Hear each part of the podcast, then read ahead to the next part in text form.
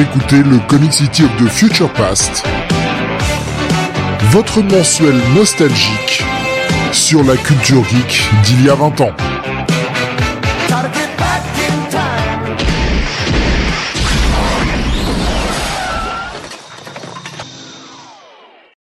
Bonsoir à tous et bienvenue sur le 70e numéro de Comic City of the Future Past. Nous sommes le mardi 17 octobre 2023 et avec moi ce soir pour vous parler de ce qui sortait il y a 20 ans, le plus nostalgique. Non, c'est pas Oh. plus. Non, en plus tu n'aimes pas la nostalgie. Le plus punaise. fin analyste, Don Jonathan. Salut à tous, et t'as bien fait de te reprendre parce que là c'était un coup à, ce que je me barre de, de l'émission. Hein. Tu tout seul. D'un seul coup, on entend le Skype qui raccroche. Allez, salut, sale con. Salut. Ouais. Alors t'aurais même pas eu droit au sale con en plus. Alexin qui propose le plus nettement supérieur à Sam. Non mais j'aurais le triomphe modeste. Euh, au programme de ce soir, bah, comme d'habitude, on va parler euh, comics VO, bien sûr, ce qui est sorti il y a 20 ans aux États-Unis. Nous parlerons de comics également VF, la partie ciné, la partie télé, une partie euh, jeux vidéo, une partie sport, une partie manga, et bien évidemment une partie musique. Et la conclusion, l'apothéose, le feu d'artifice, le top 50. Alors je vous préviens tout de suite, je suis un, je suis un peu enrhumé ces dernières semaines, euh, ces derniers jours, donc euh, ma voix de bah voix de bah de, de Farinelli, hein, de, de Roberto Alagna euh, du riche. Euh, je ne pourrais pas, je ne pourrais pas l'utiliser à son plein potentiel, hein, donc euh, je m'en excuse d'avance. Tu auras peut-être une voix encore plus sexy. Il y a alors qui te dit c'est parce que tu as mal mis ton col roulé? Ouais, alors euh, ma chère Laure, figure-toi que euh, autant que je sache, je regarde ma ma garde-robe. Non, j'ai pas de j'ai pas de, de de col roulé. Tu vois, en ce moment, t'as euh, bizarrement, j'ai j'ai des j'ai des pulls, euh, si tu veux, qui avaient à fermeture éclair qui remontent, mais euh, mais c'est tout. J'ai pas de j'ai pas de col roulé. Ça de toute façon, en ce moment, Mais j'ai envie de te dire, en ce moment, vu le temps qu'il fait, euh, Col roulé à zip, oui, voilà. Parce que tout le monde se rappelle de, de ta venue euh, au- Ah ouais, au- ouais. à, la grille pigeon con avec le col roulé. Ouais, ouais, ouais, ouais, ouais. ouais c'était, c'était, c'était très bien, mais j'essayais de, tu sais, j'essayais de, comment dire, de me protéger le plus possible parce que tu sais, euh, on sait jamais les microbes, les gens, euh, tu sais, ils sont, moi, je- j'essaie de, j'essaie de faire gaffe, quoi. Euh, avoue, t'étais dans la dans le train, euh, le train Christian bien avant l'heure. Tu, toi aussi, tu mets les cols roulés, Jonathan. Ah, mais oui. Et d'ailleurs, en fait, avec le recul, j'aurais dû me pointer avec, euh, tu sais, son, son, tu sais, son, bah, cette espèce de Marcel à col roulé, là, qu'il a. Oui. Enfin, non, c'est pas Marcel, du coup, mais euh, le, le chandail, là, euh, euh, sans manche à col roulé. Ça, C'est ça, c'est du plus bel effet, hein. Avec la petite veste en daim. Avec la petite veste en, en daim, bien sûr. On est classe ou on ne l'est pas. Et quand t'enlèves la, quand la veste pour la poser sur le siège, hop, les, les bras saillants, musculeux. Et chaque fois que je tombe sur une femme d'une quarantaine d'années, euh, qui, a- qui est avec son gamin de, de 15 ans, je viens la voir avec un gros sourire creepy. Alors, euh, vous avez divorcé? vous êtes veuve? Vous êtes veuve, ça m'intéresse. Mieux, vous voulez tromper votre mari? Je, je partage un petit gif du col roulé, évidemment, sur, euh, sur Discord. Hein, pour que les gens voient un peu ce Christian avec sa ceinture magnifique. Euh, et ben voilà, bon, pour euh, la petite intro euh, qui part dans tous les sens, comme toujours, évidemment. Euh, mais nul doute que peut-être que ton léger rhume, Jonathan, eh bien, te rendra la voix de ténor encore plus, plus saillante. Alors, moi, en m'écoutant, peut-être que j'aurai cet avis-là. Je pense que les auditeurs, mon avis, non. tu auras peut-être la voix un peu plus proche de celle de Garou, tu vois. Le, le- le- le truc un peu râpeux, là. Ouais. Là, je revois quand même le clip de Seul, là, quand il se pointe euh, avec sa tête de, de buriné, là, de, de- sa, sa tête d'alcoolique euh, en réhab, là. Euh, Tant de fois j'ai foncé. Voilà. oh là là. Mais je t'aime, Garou, tu le sais. Eh bien, on va démarrer. Euh, bah, j'ai même pas affiché les, euh, j'ai même pas préparé le diapo en plus comme un sac à merde. Euh, c'est là. On va démarrer avec eh bien les comics pour ce mois d'octobre, puisque comme d'habitude on retourne 20 ans en arrière. Les comics pour le mois d'octobre 2003. Qu'est-ce qui sortait donc? On va faire un petit tour du côté du top des ventes avec eh bien dès le début un constat. Un constat, l'heure est grave, Jonathan. L'heure est très très grave. C'est le premier top où les dix premiers sont à plus de 100 000. Oui. Et, euh, et on a failli même être à, les, aux 12 premiers, hein, parce que le 12e est quand même à 98 755. Hein. Euh, donc oui. Euh, et euh, et euh, bah, le numéro 1 du top, euh, bah, c'est c'est Avengers GLA. donc donc publié cette fois-ci chez DC. le numéro 2, 162 309 unités. Bah, voilà, hein, forcément, comme ça a été publié chez DC, euh, ce mois-ci, bah, c'est numéro 1 du top. Voilà, c'était pas le cas le mois dernier. Bah ouais, faut pas publier ces titres chez Marvel. Hein. Voilà. Euh, donc toujours hein, pour euh, ce bon cette, cette série, je, moi j'ai jamais lu, hein, je vous le dis, donc je vous laisserai vous faire votre propre avis. Ah, Kirby, George Perez, on met la Avengers, on met la GLA. Voilà, on coche un peu toutes les cases pour que ça pour que ça marche quoi. Euh, il y a Tommy qui me dit tu m'étonnes que Avengers vs GLA soit le numéro 1 du top. Un jour en rétro, maintenant que ça a 20 ans, on pourra le faire en Retro City. L'un des meilleurs crossovers, nous dit, euh, nous dit Tommy. Tommy? C'est Tommy qui nous dit ça? Ouais. Ouais. Ok.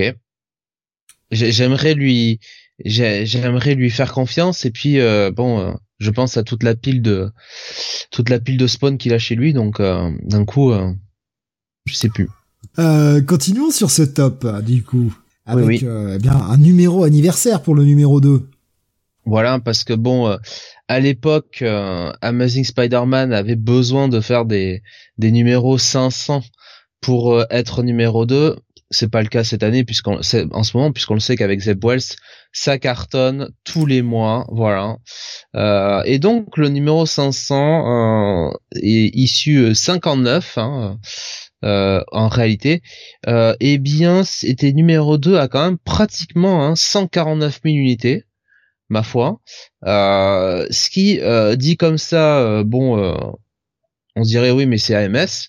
Ouais, mais sauf que le 58 du mois d'avant, il était à 93 000. Donc, euh, bah voilà, hein, faites le faites le calcul. bon, je vais vous faire à votre place parce que vous n'êtes pas très bon. ça fait quand même 55 000 unités de plus. Voilà. Mine de rien. Avec ce numéro 500. Bon petit chiffre. Hein. Bon petit chiffre. On double quasiment. Euh, non, enfin, oui, pas loin. Pas loin, 50 000 de plus, ouais. Ah, un petit, une petite poussée de 66%, quoi. Pas mal. Non, 50, Et pas mal, 50%. Hein. 50%. Je, putain, je sais plus compter. Désolé, je suis fatigué. je, je veux dire de la merde. Ouais, un petit 50%, 50% de plus. Ouais, ouais. 50% de plus, euh, ouais une petite progression de 50%, c'est pas c'est pas donné à tout le monde. Sachant qu'en plus il était à 3,50$ l'enculé, euh, et ils en ont vendu 148 939. Ah, ça rentrait bien chez Marvel hein, ce mois-ci. Hein. Et ça rentre toujours bien puisque Marvel 1602 est quand même troisième encore à 130, 129 466 unités. Donc euh, là aussi ça, cette mini-série ou maxi-série, je ne sais plus, euh, marche euh, marche du feu de Dieu. C'était en 8 je crois de mémoire. Je vais vérifier si je dis pas de conneries, mais je crois que c'était en 8. Euh... Ouais, c'est ça, en 8. Voilà, voilà. Euh, et puis derrière, on a le tir de groupé des titres Ultimate, hmm, Ultimate 6, numéro 2, euh, euh, numéro 3 Ultimate X-Men, qui sont entre 4 et 6. Voilà, et euh, surtout entre 108 et 119, 120 000 ventes pratiquement. Donc euh, voilà, le titre, la gamme Ultimate hein, qui continue de cartonner. Et puis Ultimate X-Men, putain mine de rien, pour le numéro 38, encore 108 000 euh, ventes. Disons. Je crois qu'on est encore sur la fin là de l'arc par Bendis. Ouais, c'est ça. On est encore sur la fin de l'arc par Bendis, donc avec David Finch au dessin, ça avait boosté un petit peu les ventes. Mais il vendait le show à l'époque, hein. c'est incroyable. Hein un léger, très léger recul pour Ultimate Spider-Man qui passe sous la barre des 100 000, mais on est vraiment tellement proche hein, que. Ouais, oui, oui, oui. On vient du deuxième du top, hein, donc euh, ça va. Ça reste, euh, ça reste acceptable. et puis toujours chez Marvel, on avait des nouvelles sorties, voilà, des nouveaux titres, avec le Hulk Grey euh, numéro 1 qui arrive 18ème. Euh, voilà, euh, quand même, Team Sale. Voilà. Gros, gros tandem, hein. gros gros gros tandem là. Ouais, pratiquement 70 000 ventes.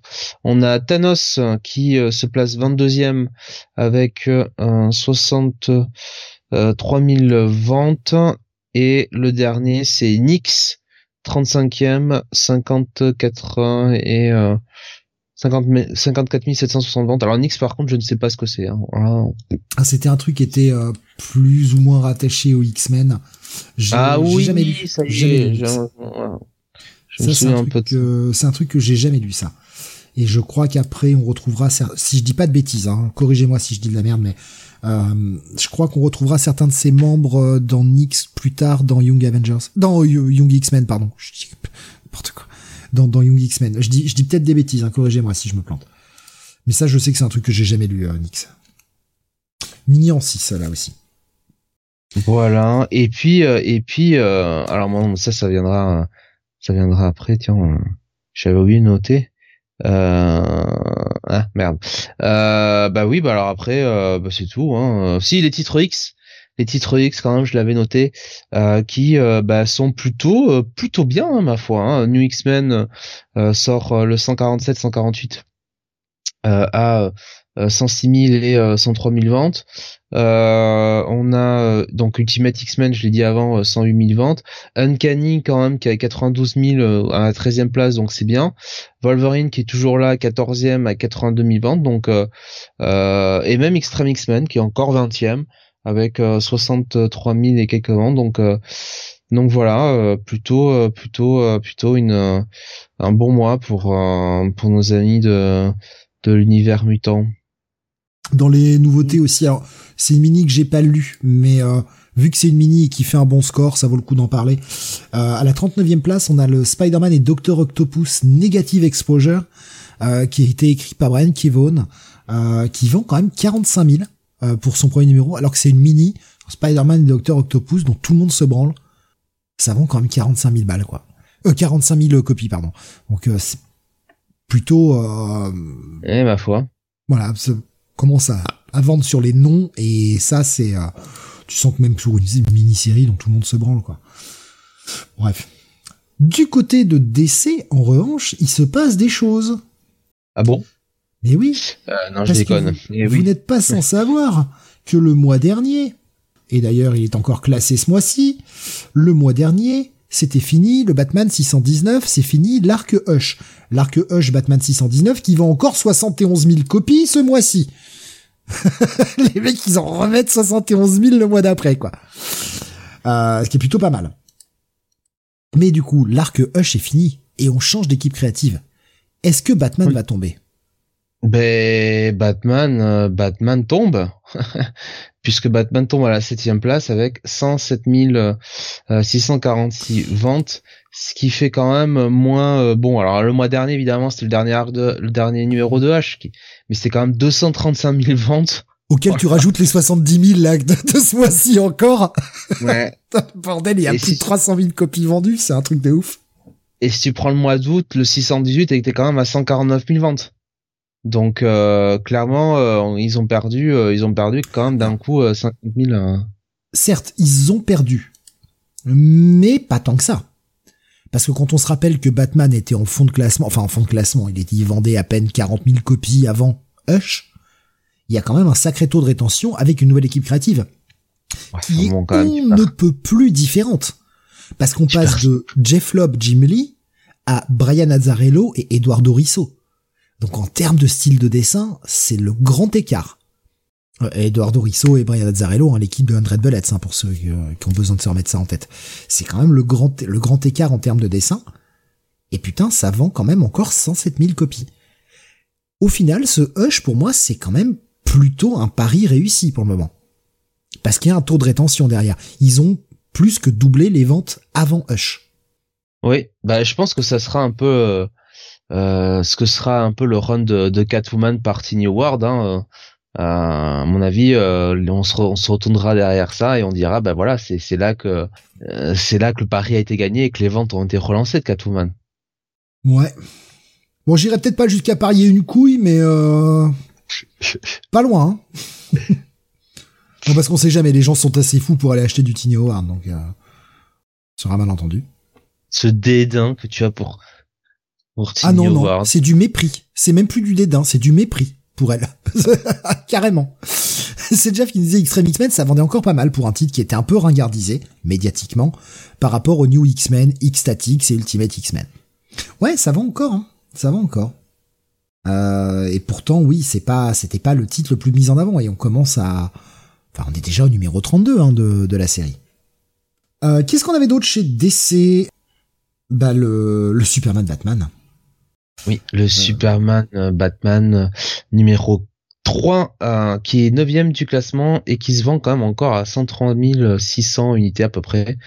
Euh, donc toujours euh, un très bon succès sur le premier arc. Alors c'est donc c'était Jeff Lubb, c'est ça avec je sais plus le dessin. sur le premier arc c'est Ed McGuinness. J'avais un doute. Ed McGuinness. Ouais, Michael Turner c'est le deuxième arc. Donc Ed McGuinness euh, et Jeff Lobb, enfin bon, voilà, gros tandem. L'arc d'après, ce sera ce sera avec euh, Michael Turner au dessin et l'arc suivant, ce sera Carlos Pacheco. ça va? Euh, Que des peintres, hein. Que des peintres. s'emmerde pas quand même. Hein. Donc ouais non, ça, ça confirme bien et on a quand même. Alors Avengers JLA, on va le compter même en DC parce que ce numéro-là est publié par DC, le premier numéro était par Marvel, donc c'est comme ça que ça se passe. Hein. Numéro 1 par Marvel, numéro 2 par DC. Je sais pas si le numéro 3 est pas de DC, le numéro 4 de Marvel, je sais pas trop. Euh, de toute façon, il y en a un sur deux qui est comme ça. Euh, donc là, on le compte en DC. DC classe du coup trois titres dans le top 10, ce qui est plutôt pas mal. Et sur les titres propres, on a quand même un Batman qui vend 108, euh, 107 646 on arrondit à 108 hein, pour, euh, pour la balle. Et euh, on a un Superman Batman qui vend 103 euh, 000. Quand même, plutôt une belle remontée pour des titres comme ça. Jeff Lobb, le mec qui fait vendre chez DC actuellement. En tout cas en octobre 2003. Ah ben oui, à cette époque-là, Jeff Lobb, tout ce qui touchait, hein, ça se transformait, ça se transformait en or. On a toujours les Teen Titans qui qui restent assez solides pour un titre un peu plus mineur. Euh, puisque le numéro 4 est 19e du top, 69 000 copies vendues. On est sur les Teen Titans de Jeff Jones, avec Mike McCone au dessin, si ma mémoire est bonne. Donc ouais, la série, euh, la série reste stable. Et euh, je pense que ça, ça risque de monter un poil dans les prochains mois. Qu'est-ce qu'on avait d'autre chez DC On a un GLA qui est pardon qui vend 59 400 copies, 26e du top. Euh, et sachant que c'est un double duty ce mois-ci, puisqu'il y a le 88 et le 89 qui vendent lui aussi 59 000 copies. Ils sont donc respectivement 26e et 28e du top. Plutôt pas mal. DC remonte un peu dans ses ventes. Et même un titre comme Outsiders, qui a été lancé, on en est au numéro 5, reste euh, eh ben plutôt en haut et reste même au-dessus quand même. Un titre comme Outsiders reste au-dessus de Superman incroyable du cul, mais euh, ça vend plus, ça vend 48 900 copies. C'est 37ème du top. Là où un Superman, euh, il y a Superman Birthright qui vend 40 000 copies. Putain, je cherche Superman, je le trouve même pas. Putain, Superman 198. Il est 67ème du top, il vend 33 600 copies. Hein Outsiders vend plus, quoi. Sans déconner. Il est peut-être temps de mettre Joshua Williamson sur le titre. Hein. Ah là là. Donc euh, ouais, c'est à peu près à peu près tout euh, ce qu'il y a d'intéressant chez DC à noter. Et puis il nous reste quand même eh bien ben, le, le bon troisième, les indés. Oui.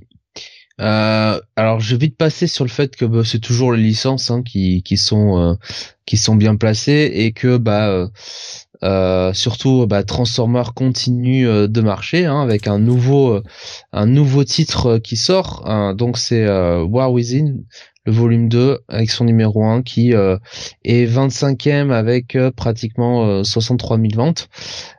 et surtout, bah, le moins D est marqué par la sortie du numéro 1 de Walking Dead. Oui, oui. Donc Walking, Dead, numéro 1, ça sortait il y a 20 ans, bordel. Ouais, 200, 233, 333 e du top. avec 7266 bah, single single vendus à l'époque simplement. Donc un titre qui était qui était pour le moins mineur et qui ne va pas le pas le rester bien longtemps. Et ouais, c'est euh, c'est assez incroyable de se dire que Walking Dead euh, a commencé euh, en vraiment en fond de tableau. Fond, fond de tableau. Le, et, le mois d'après, c'est encore pire. Donc ouais. C'est il, a fallu du temps pour que la série se fasse un nom. Faut dire qu'il arrivé sur le marché aussi en faisant une soirée, une série en noir et blanc. C'est pas la norme. On n'était pas encore non plus dans le gros revival des zombies comme on a eu les années les années suivantes, pardon. Donc le truc sort un peu, euh, un peu euh, en mode inaperçu. Vous inquiétez pas, les galons du titre vont se gagner euh, d'ici quelques mois, voire quelques années. Le titre va vraiment décoller. Et de toute façon, on le sait, hein, Walking Dead, c'est certes une bonne vente en single, mais surtout d'énormes ventes en TP. Non, mais après Walking Dead, voilà, en single, faut bien comprendre que ça reste de l'indé ça rangera jamais autant que du DC, euh, du, du, Marvel.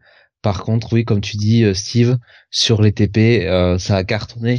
Et puis bon, il y a eu le boom de, de la série télé qui a rendu mainstream le le la totalement l'IP quoi enfin le mm. oui la licence donc totalement ouais. voilà ce qu'on pouvait dire sur le top le top US je crois qu'on a fait le tour à peu près hein. À moins qu'il y ait un truc que j'ai oublié, non. Non, non, je crois qu'on a tout dit. Et on va continuer, eh bien, sur ce qui sortait en VF pour ce mois d'octobre 2003. Là, petit mois en VF. Hein. Un petit mois avec euh, euh, le 10 octobre la sortie de l'intégrale euh, donc 1980 de, de X-Men et intégrale plus que marquante puisqu'elle reprenait les épisodes de Uncanny X-Men 129 à 140 et avec bah, la fameuse saga du, du Phoenix, un Dark Phoenix saga. D'ailleurs, Phoenix Saga ou simplement ou Dark Phoenix Saga? Enfin, Dark Phoenix Saga, ouais. Ouais, parce qu'il y a, y a aussi quand même le, les histoires avec le Phoenix avant, donc bon. Mm. Euh, écoute, euh, bah, époque, euh, époque plus que marquante, hein, l'une des, l'une des plus grandes époques des X-Men, hein, je crois qu'on peut, je crois qu'on peut le dire, hein, sans trop, bah, sans trop qu'on qualifie toujours de l'âge d'or des X-Men, hein, de toute façon. Claremont et Byrne, accompagnés de Thierry Austin à l'ancrage, c'est l'âge d'or. L'âge d'or, ouais. alors en termes peut-être de, pour les pour les X-Men, c'est l'âge d'or des X-Men. Voilà. Je veux dire en termes de créativité parce qu'il me semble quand même que les 90s, en tout cas le début des 90s, en termes de de, de côté un peu euh, euh, blockbuster, chiffre de vente, tout ça, c'est peut-être ça la, la période. Euh, c'est ce que tout le monde qualifie d'âge d'or des X-Men parce que bah oui effectivement le titre est revenu d'entre les morts à bordel, on se rappelle, hein, passer le numéro 66 de X-Men, c'était que des reprints, jusqu'à ce qu'on le relance avec le Giant Size. La série, euh, on l'a laissé faire un peu ce qu'ils voulaient, parce que de toute façon, ils allaient la cancel. Ça a marché, et puis bah ça a décollé, et c'est devenu euh, ce qui dirigeait un peu les ventes euh, à l'époque. Donc ouais, c'est pour ça que c'est considéré comme l'âge d'or, parce que, oui, la série était devenue, était devenue folle, quoi. C'est pour ça qu'on appelle ça l'âge d'or des X-Men. Mais euh, oui, enfin après il y, a eu tellement de, de, grosses périodes qui vendaient des cartons. Euh. Bon là effectivement en 2003 c'est plus vraiment le cas pour les X-Men. Ça reste en haut du top, mais c'est pas, enfin dans le dans le haut du top, mais c'est pas en haut du top comme avant, effectivement. Euh, donc ouais, voilà, cette intégrale de 1980, bon. Un indispensable. Ouais indispensable franchement grande grande euh, grande grande période grand enfin là là vous en avez pour votre argent hein, très clairement. Euh, ouais non très très très bien réussi. Euh, ensuite on a euh, toujours le, le, 10 octobre le Marvel hors série numéro 16 qui sort euh, et c'est euh, bah, euh, Captain Marvel par Peter David avec donc Chris Cross et Jim Calafiore au dessin notamment. Et voilà donc ça reprend les épisodes US, US Captain Marvel le volume 3 30 à 35 donc moi je connais pas cette période qui, qui, conclut en fait la première série écrite par Peter David avant que la série soit relaunchée euh, ça tombe à point nommé que ce soit sorti il y a 20 ans en France puisque vient de sortir bah, l'omnibus Captain Marvel par Peter David aux États-Unis actuellement. Il y a des chances que ça trouve peut-être son chemin en France d'ici quelques mois. Voilà, je, une une des séries qu'il faut que je lise à tout prix, que j'ai lu un ou deux épisodes par-ci par-là, mais je ne m'y suis jamais intéressé vraiment, et j'en ai toujours entendu beaucoup beaucoup de bien. Après Peter David, hein, voilà, on sait que c'est pas non plus un manchot quand il a envie d'écrire. Non, c'est sûr. Et puis on finit euh, le 24 octobre avec la sortie du tome 2 euh, d'Alias. Euh, donc euh, euh, cette série de bah, Brian Michael Bendis et avec oh putain j'ai ma page qui déconne avec au dessin Michael Michael Gaidos voilà. Et Bill à l'ancrage ou la colorisation Bill a fait notamment des covers qui a fait aussi quelques petites encarts voilà donc bon bah alias hein. alias Très bonne série, très très bonne série. Euh, franchement, ça reste, euh, ça reste toujours très agréable à lire, je trouve. Alias même, c'est un poil vieilli en termes de narration, mais euh, je trouve la série Alias toujours toujours cool. bah voilà, je crois qu'on a fait le tour pour la partie comics. Il y, avait pas grand chose de notable, il y avait plein d'autres sorties évidemment, mais comme d'habitude on s'arrête sur les choses un peu marquantes, sinon il y en a pour trois heures, va faire le catalogue de ce qui sortait, donc puis ça n'a pas beaucoup d'intérêt. C'est pour dire il y a juste ça qui sort, je vois pas l'intérêt. On va donc passer maintenant à la partie ciné. Ah, que sortait-il au ciné? Oh. Ben, on va commencer très fort le 1er octobre avec la Ligue des Gentlemen Extraordinaires, réalisée par Stephen Norrington, avec évidemment Sean Connery euh, en Alan Quaterman. Euh, voilà, je vous pas le descriptif de tout le casting parce que sinon on en aurait euh, jusqu'à la nuit. 78 millions de dollars de budget, 179 millions de box office pour un film. écoute c'est pas c'est pas non plus la pire des merdes que j'aurais vu dans ma vie mais ouais c'est pas bon quoi. Voilà. Et pour oui, euh, pas très bon ça, adapte. oui par rapport à, à, l'œuvre ça adapte c'est voilà. C'est c'est vraiment ouais c'est c'est bien dommageable. Euh, et je crois que euh, il me semble il y avait je, sais plus si, ce que Sean Connery avait déclaré ou pas mais en gros euh, voilà, il y avait, euh, il y avait un, bon voilà, il avait, euh, il avait pas tellement, tellement apprécié l'expérience. Quand tu penses que le mec a préféré tourner là-dedans plutôt qu'aller tourner dans dans le Seigneur des Anneaux. Quel con. Ah, il s'est bien chié dessus là. Bah ouais, bah ouais, non mais voilà. Il s'est dit ouais, je vais pas aller dans le Seigneur des Anneaux, je vois encore les mentors. Euh, bah ouais, ouais, va faire, va faire le Alan Quaterman du pauvre. Et franchement, quand t'as vu les films avec Richard Chamberlain et que tu vois Shane Connery là, aïe aïe aïe. Bon, il y avait quelques bonnes idées, hein, mais euh, c'était pas non plus le, ouais. Bon, c'est sûr qu'on part au matériau de base, ça a quand même beaucoup beaucoup moins de saveur. Ouais. Euh, le personnage de, de Mina Harker était pas mal. Enfin, plutôt, euh, plutôt, euh, plutôt bien écrit. Ouais. Euh, mais bon, franchement, c'est pour, euh, c'est pour tirer, hein, parce que vraiment. Ah, pareil, la version Hyde était pas trop mal faite à l'époque. Ouais, Hyde était pas mal. Euh... De ce que je m'en souviens, parce que je l'ai jamais revu après le ciné, en fait, ce film. J'avoue que j'étais le voir au ciné, je l'ai jamais revu depuis. Dorian Gray aussi était euh, plutôt euh, plutôt bien bien bien incarné, assez troublant. Euh, ouais, ouais, ouais. Comme toi, j'aimais bien Jekyll. voilà, mais après, ouais.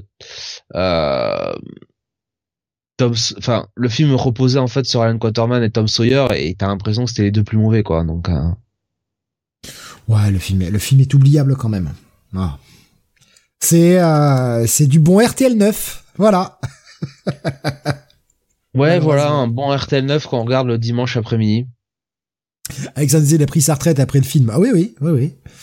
Ah ouais, bah, Connery en a été dégoûté du cinéma. Mon cher Zejav, euh, il a joué dans Highlander 2, hein, donc euh, à partir de là. Hein. Juste avant, il avait fait Haute Voltige. Je crois que son film précédent à Connery, c'était Haute Voltige. Mais il en a fait quelques conneries, hein. Ouais, mais bon, il y a Catherine Zeta-Jones. c'est pas tant une connerie que ça, le film. Non, ouais, non, oui, non, non. Ah non, mais justement, c'est pas si mal, hein. C'est pas ça que je veux dire. Euh, c'est Jav qui nous dit, ma femme s'est endormie pendant le film au cinéma. Bah, peut-être que c'est pour ça hein, qu'elle t'a épousé, hein, c'est Jav. Hein. Il y avait Alexa qui était dans la même veine, Will Smith qui avait refusé Matrix. Et ouais, bah ouais, ouais. Des fois, on se mord les couilles hein, à refuser des projets, c'est con. Hein. Alors par contre, on a un Mister Z qui est dans le challenge général, mon cher Steve. Alors je ne sais pas si c'est une erreur ou pas, mais à mon avis. Euh... j'ai oublié de définir le statut du salon. D'habitude, je le fais. Euh, j'étais un peu à la bourre là. je vais le mettre. Euh, je vais mettre là. Alors c'est la seule fois de sa vie qu'elle s'est endormie. Eh ben tu vois, hein, tu vois, c'est déjà. Hein. Ouais, c'est. Euh... Non, mais le, le, film a des a des gros problèmes de rythme. Ouais. Oh, de toute façon, pas, pas, pas grand chose. Ouais, il y a pas euh, grand chose à dire. Continuons avec euh, une autre œuvre, une autre adaptation, du coup, euh, en format long métrage. Alors, je n'ai jamais vu, hein, par contre. Cowboy Bebop, le film. donc, il était quand même sorti au Japon le 1er septembre 2001, qu'on a fini par avoir chez nous le 1er octobre 2003. Voilà. donc, Cowboy Bebop, qui, alors Bon, euh, j'ai pas vraiment le box office. Enfin, si j'ai 3 millions de dollars au box office, mais bon, qu'est-ce que ça veut dire Je ne sais pas. Euh, voilà. Donc, euh, c'est un film qui, j'imagine, se passait pendant la série, qui devait être ah, un noir. Ouais, entre les épisodes 22 et 23, apparemment. D'accord, ok. Moi, je l'ai jamais vu le film, hein, donc je, je, vous fais confiance. J'avais aucun souvenir que qu'il y avait un film Cowboy Bebop qui était sorti au ciné. Tu vois, j'avais vraiment aucun souvenir du truc. Euh, bah moi aussi, mais je l'ai vu. Euh, enfin, en fait, je m'en suis rappelé dans des salles limitées en France. Hein. Je m'en suis souvenu. Enfin, déjà, je, je m'en suis rappelé au début en faisant le programme et en voyant la la liste des films sortis. Je me suis dit, ah tiens, il y avait un film comme Bobby Bop. Et après, en voyant un peu la, la bande annonce, ça m'a rappelé des choses voilà, je me suis souvenu un peu de, de la manière de, de, fin de, de enfin d'être, dont la bande annonce était montée notamment. Euh, donc voilà. Mais après, ouais, je l'ai jamais vu. Alors qu'Alexandre nous dit, bah de toute façon, Moore aurait détesté, euh, euh, quoi qu'il arrive, bien ou pas le, le film. Bon, c'est un peu vrai, oui, en effet. Oui, de toute façon, tout ce qui est adaptation, lui, il, déteste. Il, devrait dire des fois les choses qu'il écrit. Hein. Alors, c'est l'actrice principale du film. Euh, non, c'est pas elle, fort heureusement, parce que mon cher c'est Jav, parce que si c'était elle, à mon avis, euh, le film aurait fait un, four euh, incroyable. presque autant que la série Netflix. Tiens, on parlait de trucs bien adaptés avec One Piece. par contre, Bobby Bop, hum, voilà. voilà. Bah, d'où les craintes que tout le monde avait pour Netflix hein, et pour. Ah oui, oui. Ouais. Mais je sais pas comment ça s'est passé parce que dans One Piece, visiblement, ils ont vraiment eu la, la, comment dire, il y a, y a Oda qui a vraiment été euh, consulté sur le truc, qui a dit non ça vous faites pas, ça vous faites, des choses comme ça. Enfin, comment ils ont réussi à le, à lui prendre sur son temps? Parce que le mec a que 24 heures dans sa journée, hein, donc. Euh, je pense que le mec avait avait justement envie d'éviter un Dragon Ball Evolution ou un Cowboy Bebop. Ah bah, vu un le, le... à Netflix, tu vois. Je pense que le mec, il s'est dit, attends, si c'est pour vous chier sur ma licence, les gars, euh, je prends du temps. Ah oui, c'est vrai qu'il y a Sensei à Netflix aussi. Parce que c'est vrai que vu le, le, comment dire, le, le, enfin, ouais, le, le, rendu final, euh, ouais. C'est Jeff qui me disait, pourtant, c'est la même équipe de production euh, que One Piece. Ouais, mais peut-être que là, justement, avoir des directions de l'auteur lui-même. Il disait, non, mais attendez, les gars. Puis peut-être qu'il a signé le contrat en disant, attendez, moi, j'ai un droit de regard. si je vous dis non, ça se fait pas. Non mais je pense que sur, euh, Cowboy Bebop, il y avait un problème, c'est que, à mon sens, euh, bon déjà ils ont voulu être trop proches, tu sais, au niveau des costumes. Euh, et il y a des fois vraiment où ça faisait mauvais cosplay. Tu vois, par exemple, merde, comment il s'appelle James Shaw, non? L'acteur principal. Ah putain, je me souviens plus de son nom. John. John Shaw. très bon acteur, hein, au demeurant. Mais un Spike, ça le fait pas parce que ils ont voulu trop le faire ressembler à Spike. Tu vois ce que je veux dire? Euh, Dans One Piece, il me semble qu'ils sont pas allés euh, jusqu'à ce point-là, quoi. Alors bien sûr, tu, tu, tu, reconnais film, mais euh, ils, ils ont pas cherché à lui faire exactement la même tête qu'à Luffy, par exemple. Voilà. Oui. Euh, ce qui n'est pas tout à fait le cas dans dans dans dans, dans Cowboy euh, Cowboy Bebop. Voilà. Euh, oui, et il y a eu Akushu effectivement, Alexandre qui arrive, qu'on attend avec impatience. On en parlait euh, je, jeudi soir dans le dans le bonus qu'on avait fait après l'émission, effectivement. Bon, on verra. les photos. Ah, je le sens bien. Les photos ah, promo donnent pas envie. Hein. Franchement, Steve, ce ce Kuwabara euh, sorti d'un drama coréen euh, où il joue un petit peu le, le, le mari qui trompe sa femme, ah, je trouve que ça le fait super bien là. Ah, je, je le sens bien là. Alors qu'il disait ça vaut pas William Dafoe en Ryuk pour Death Note. Ah ouais, oh, ouais, ouais. Bon, de toute façon, Death Note, hein, en vrai, euh, c'est sympa, hein, mais bon, passer la première saison, hein, voilà. Voilà ce que j'en pense. Euh, bon, bah écoute, euh, Cowboy Bebop. Hein. Hmm? Oui, oui, voilà, le, film Knocking on Heaven's Door. Bon. Voilà.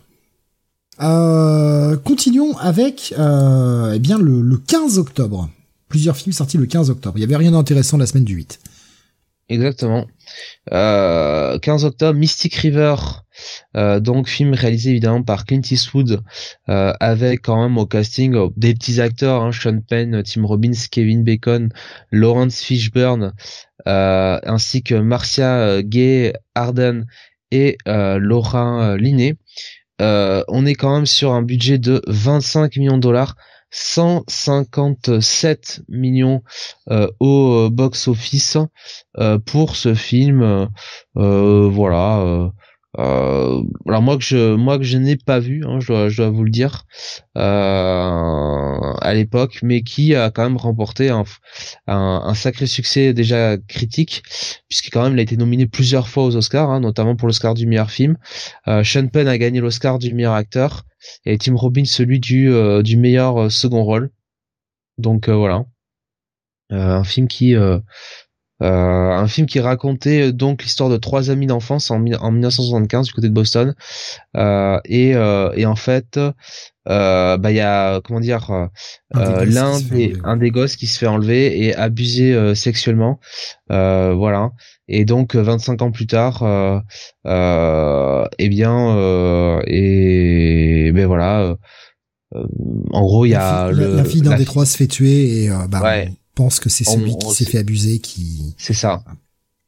C'est ça. Film assez, euh, film assez, assez dur, mais euh, excellent, excellent. Ouais. Faudrait que je le revoie. Je l'ai pas vu depuis des années. Faudrait que je le revoie. Mais euh, ouais, excellent film. Après Clint Eastwood en général, hein, ce qu'il, enfin ce qu'il réalise est plutôt de bonne facture. C'est quand même relativement film de qualité. Hein. Il y a, y a peu de bon, il y a, y a quand même un peu de peu de films de Clint Eastwood, si tu veux, qui euh, qui qui tombent totalement euh, totalement à côté de la plaque. Hein. Euh, c'est déjà disait adapté du roman de Denis Lehan, très bon auteur de romans policiers, c'est vrai, tout à fait, c'est une adaptation de adaptation de film, de roman pardon, en film. Allez, on continue avec là aussi sorti le le même jour avec une ambiance radicalement différente. Oui, euh, là c'est pas du tout, du tout la même ambiance puisque on est sur Bad Boys 2. Bad Boys 2 réalisé évidemment par euh, Michael Bay euh, et euh, donc 130 euh, millions de budget, 273 millions box-office pour la suite de Bad Boys, avec toujours Martin Lawrence dans le rôle du détective Marcus Burnett, Will Smith dans le rôle de son coéquipier, le détective Mike Laurie. voilà, donc bien encore un, film d'action, buddy movie. du côté de Miami, j'en ai gardé aucun souvenir Hein, de ce film. Je me rappelle, c'est euh, encore moins regardable que le premier, tellement la caméra elle tremble et elle cut toutes les 10 secondes, enfin toutes les, elle cut trois fois par seconde en réalité. C'est, enfin pour moi c'est irregardable. J'en ai aucun souvenir. Euh, j'avais quand même pas mal aimé le premier, euh, je dois l'avouer. mais ouais, là je aucun souvenir du deux. Moi déjà le, le premier, le montage très cut m'avait, à l'époque déjà ça m'avait saoulé. Le 2 il est encore pire quoi. Et ils reviendront en 2020, on le sait, hein, pour le Bad Boys for Life. Que j'ai vu. tu sais qu'un 4 est prévu l'année prochaine? Non. non, je déconne pas. Un 4 est prévu pour l'année prochaine. Pas possible.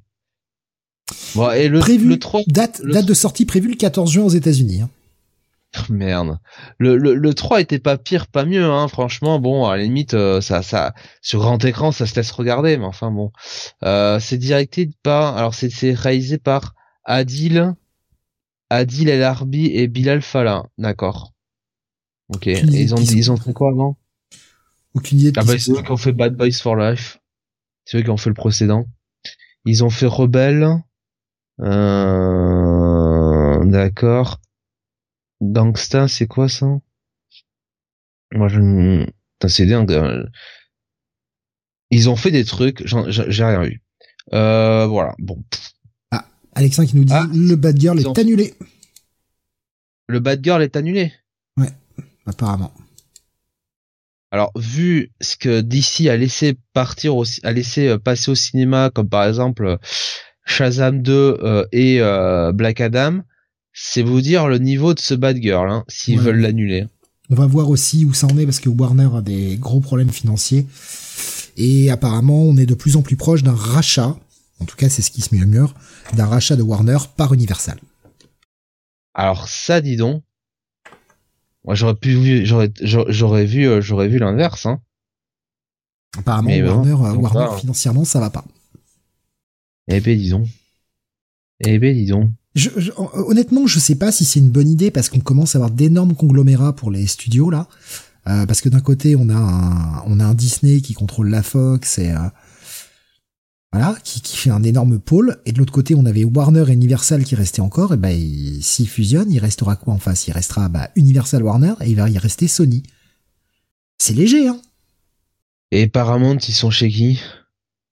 Euh, Paramount, ben Paramount, Paramount, euh, c'est une CBS.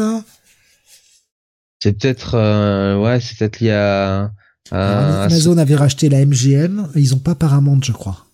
Enfin, Paramount pour ce qui leur reste. Ils ont un très gros back catalogue, mais euh, en nouveauté, je crois que Paramount, il y a pas grand chose, quoi. Ils ont, ouais, ouais. C'est pas eux qui, qui font les Top Gun?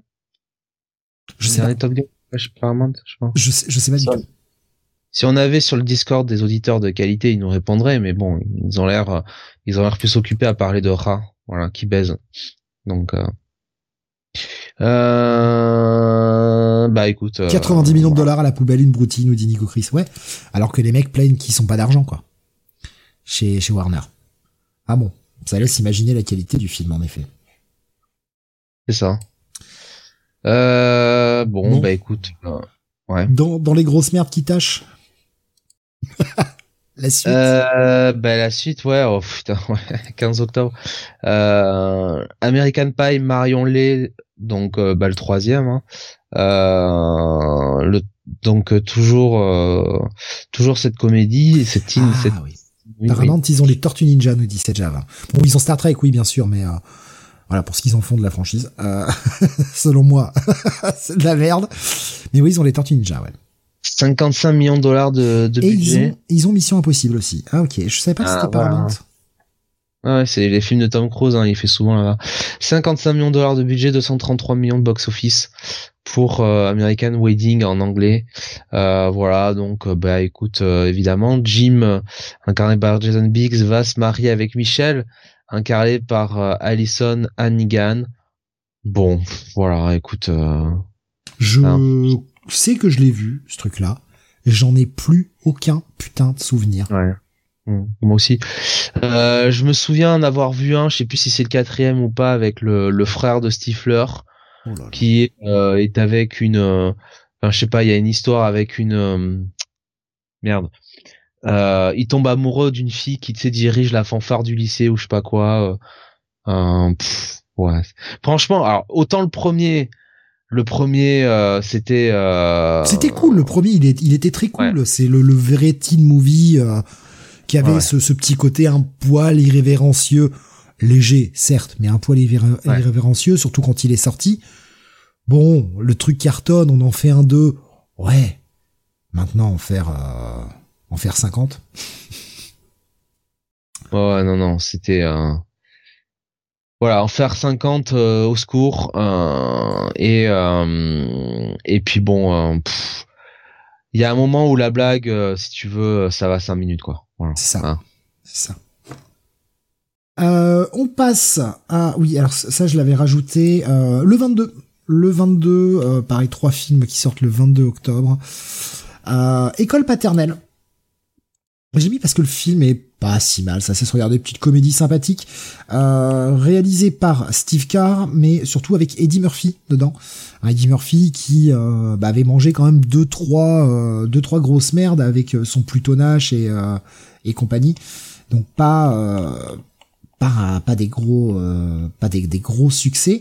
Et euh, bah, finalement école paternelle il revient là-dessus. Un truc un peu plus simple où justement bah comme son nom l'indique c'est un papa qui va faire l'école à la maison pour tous les enfants du quartier il va faire un peu garderie tout ça le film a coûté 60 millions il en a rapporté 164 petit succès ils en feront d'ailleurs un 2 quelques années plus tard mais pas cette fois-ci avec Eddie Murphy mais avec euh, Ice Cube de mémoire je vérifie quand même ce que je dis, que je dise pas de bêtises. Non, Cuba Gooding Jr., pardon. Cuba, Cuba Coding Jr., le 2 qui était nettement moins bon en revanche. Mais le premier se laisse regarder. Voilà, c'est bonne petite comédie sympathique, feel good et euh, voilà, ça passe très bien. Jamais vu Jonathan? Ça Jamais.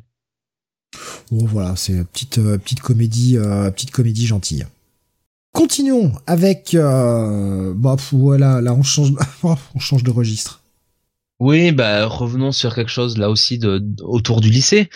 Le 22 euh, octobre, toujours, euh, sortait alors que Steve rigole. Ouais, je me marre, oui, on revient sur le lycée, mais pas pour les mêmes raisons, quoi. Euh, ressortait Elephant de Gus Van Sant, euh, donc euh, qui euh, et bah reprenait en gros, enfin la la, enfin les chroniques, enfin reprenait oui les, événements de, du massacre de Columbine en 1999. Et c'est un film qui, du côté de, de Cannes, de Cannes, pardon, avait eu la Palme d'Or, ainsi que le prix de la mise en scène. Et euh, et voilà et donc on suive on suivait le, parcours euh, notamment d'Alex euh, qui euh, euh bah, qui était qui était qui était lycéen et on voilà via lui on découvrait un petit peu l'ensemble des des, des des des personnes qui étaient qui étaient au lycée et et en parallèle on avait bah le on découvrait le les personnages alors attends euh, non, pardon, c'est le personnage de John, voilà, qu'on suivait. C'est ça, c'est John qui était un peu le fil rouge de du film. On découvrait un peu tous ses tous ses amis, et puis surtout, voilà, Alex et Eric, bah c'était les euh, bah, les deux mecs étaient euh, bah, harcelés hein, au lycée, qui finalement ont décidé de se venger en euh, en faisant un massacre, voilà. et bah un film ben voilà, un film dur quand même, hein, qui prend pas, euh, qui prend pas de gants. Euh, voilà, on passe, euh, on passe de la, la chronique, voilà, chronique de lycée normal sans plus à ouais, un, un film, un film extrêmement dur. Donc voilà. C'est ça, oui, c'est la journée ou les derniers jours des deux tueurs avant le massacre, tout à fait. Exactement, c'est. Écoute, film moi que j'avais vu, que j'avais, que j'avais beaucoup beaucoup aimé, adoré, donc. Voilà. Jamais, jamais regardé. Euh, le, sujet me, voilà, le, le sujet ne me, me branchait pas et euh, je préférais éviter euh, ce genre de film.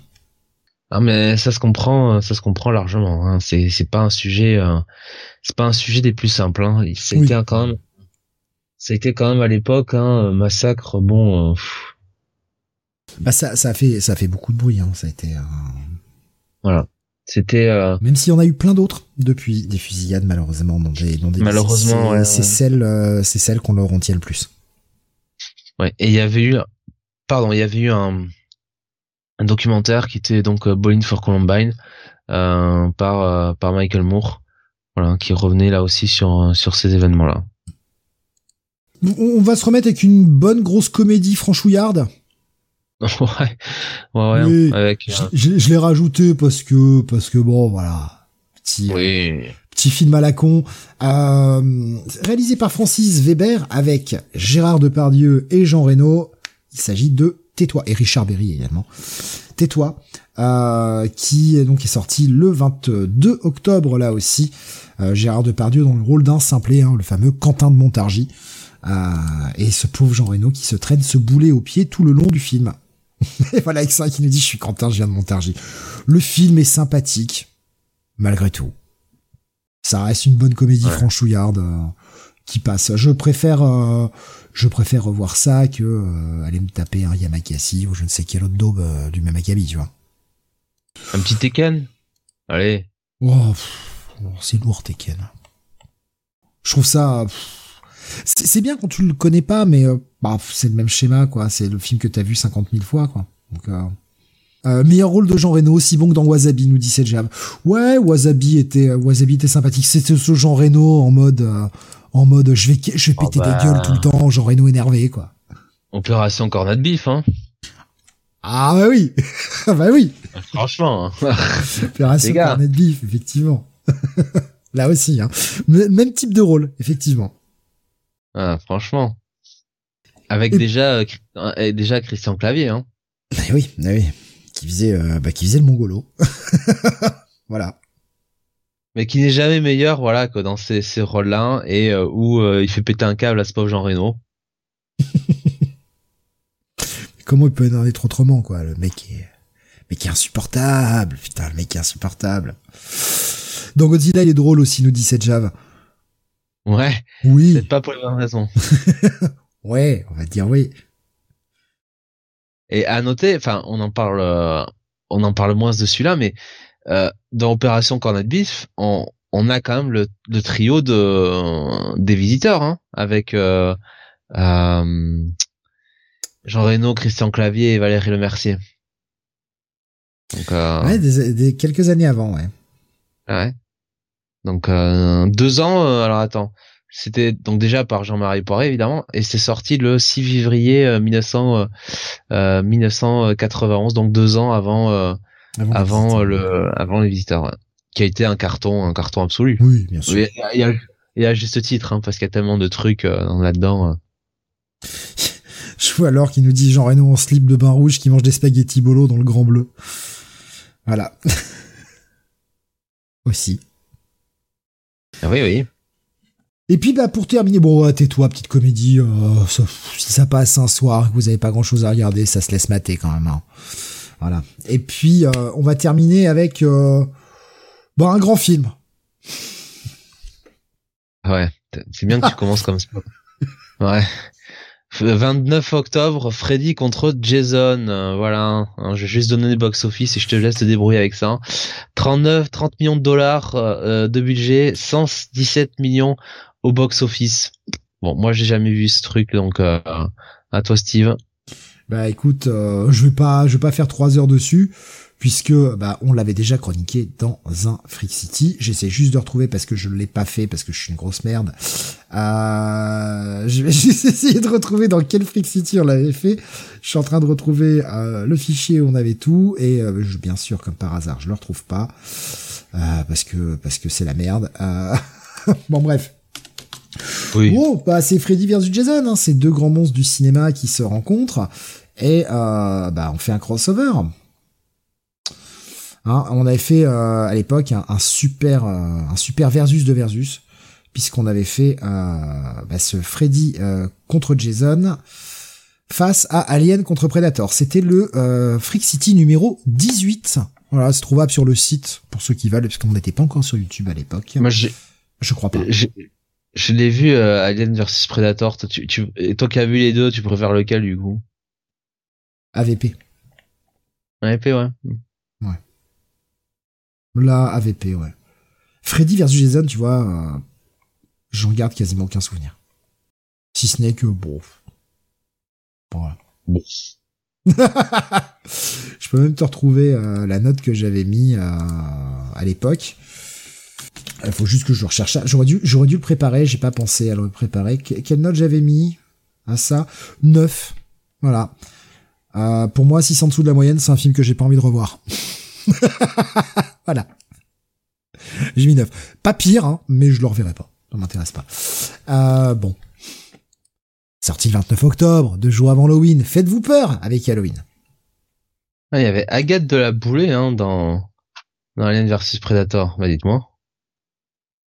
Non, je pas. Alors qu'il dit j'avais mis 13. Mais oui, mais oui, mais.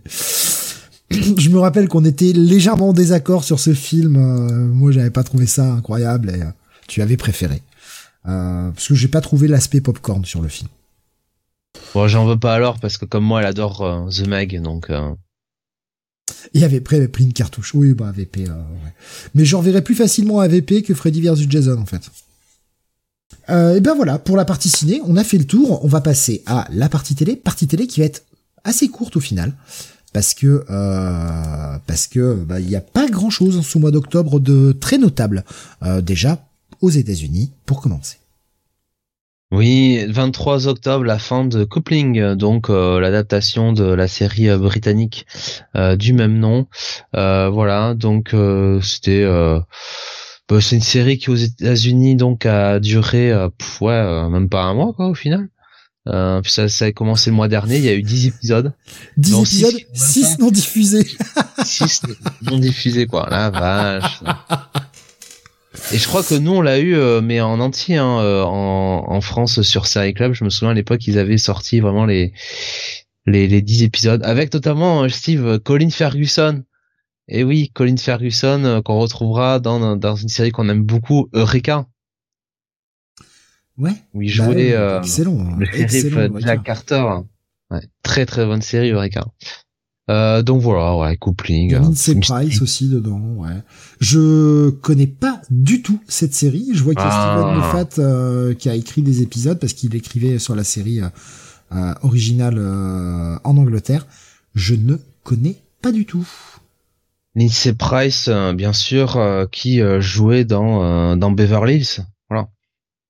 Donc euh, qui était la femme de la femme de Steve à, la fin de à la fin de la série, mon cher Steve.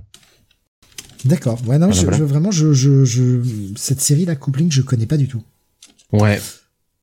Par contre, la série suivante, elle, je la connais. La série suivante, en effet, c'est un fin de X-Men Evolution le 25 octobre. Donc euh, X-Men Evolution euh, qui était un peu euh, donc cette série d'animation. Alors quatre épisodes, euh, quatre épisodes n'importe quoi, quatre saisons, 52 épisodes. et donc on était vraiment sur eh bien une forme un peu de Ultimate X-Men, on va le dire comme ça. Euh, avec euh, les euh, vraiment l'idée d'avoir les les jeunes à l'école des X-Men avec Xavier, Tornade, Wolverine qui étaient des des, des, des professeurs. Et puis bah, Cyclope, Jean on avait Shadowcat, on avait Malicia, on avait Diablo qui étaient des eux par contre des des élèves voilà. Donc donc série quand même qui je trouve mais quand même allez, euh, une petite saison pour trouver son rythme. Euh, et puis euh, derrière, ça se lance vraiment, ça va quand même beaucoup plus chercher sur la mythologie X-Men. Et au final, ça donne, ça donne une bonne série que je mettrai quand même derrière, évidemment X-Men 92, mais aussi derrière Wolverine and the X-Men.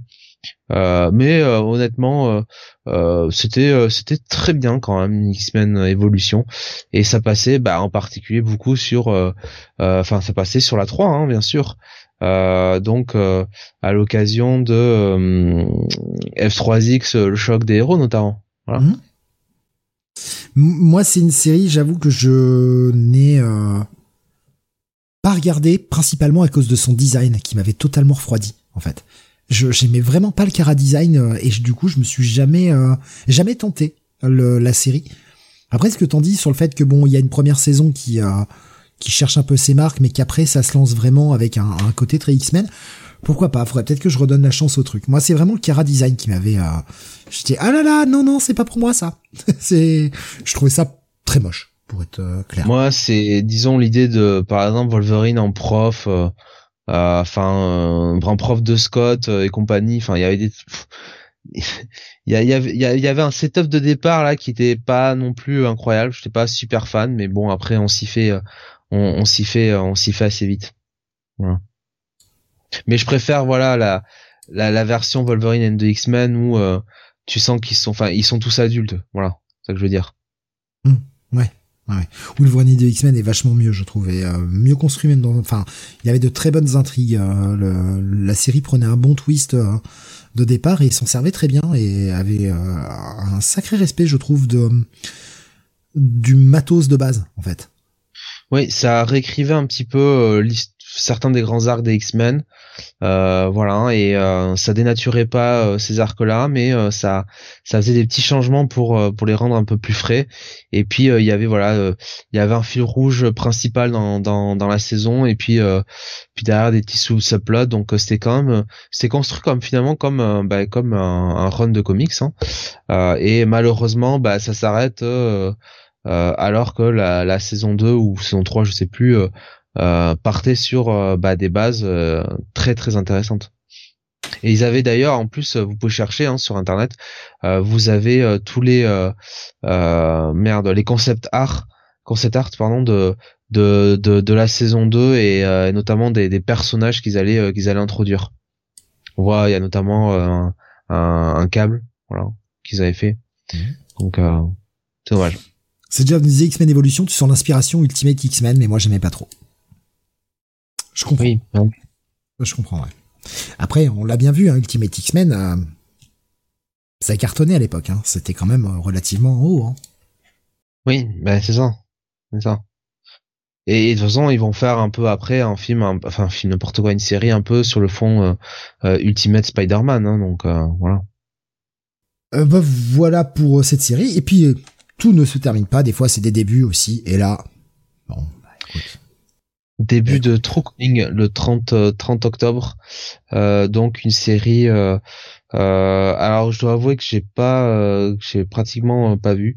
avec Elisa Dushku, Zach Galifianakis notamment. Donc et même Jason Priestley. tu as tout dit. Tu as tout dit. Elisa Dushku. Et à partir de là.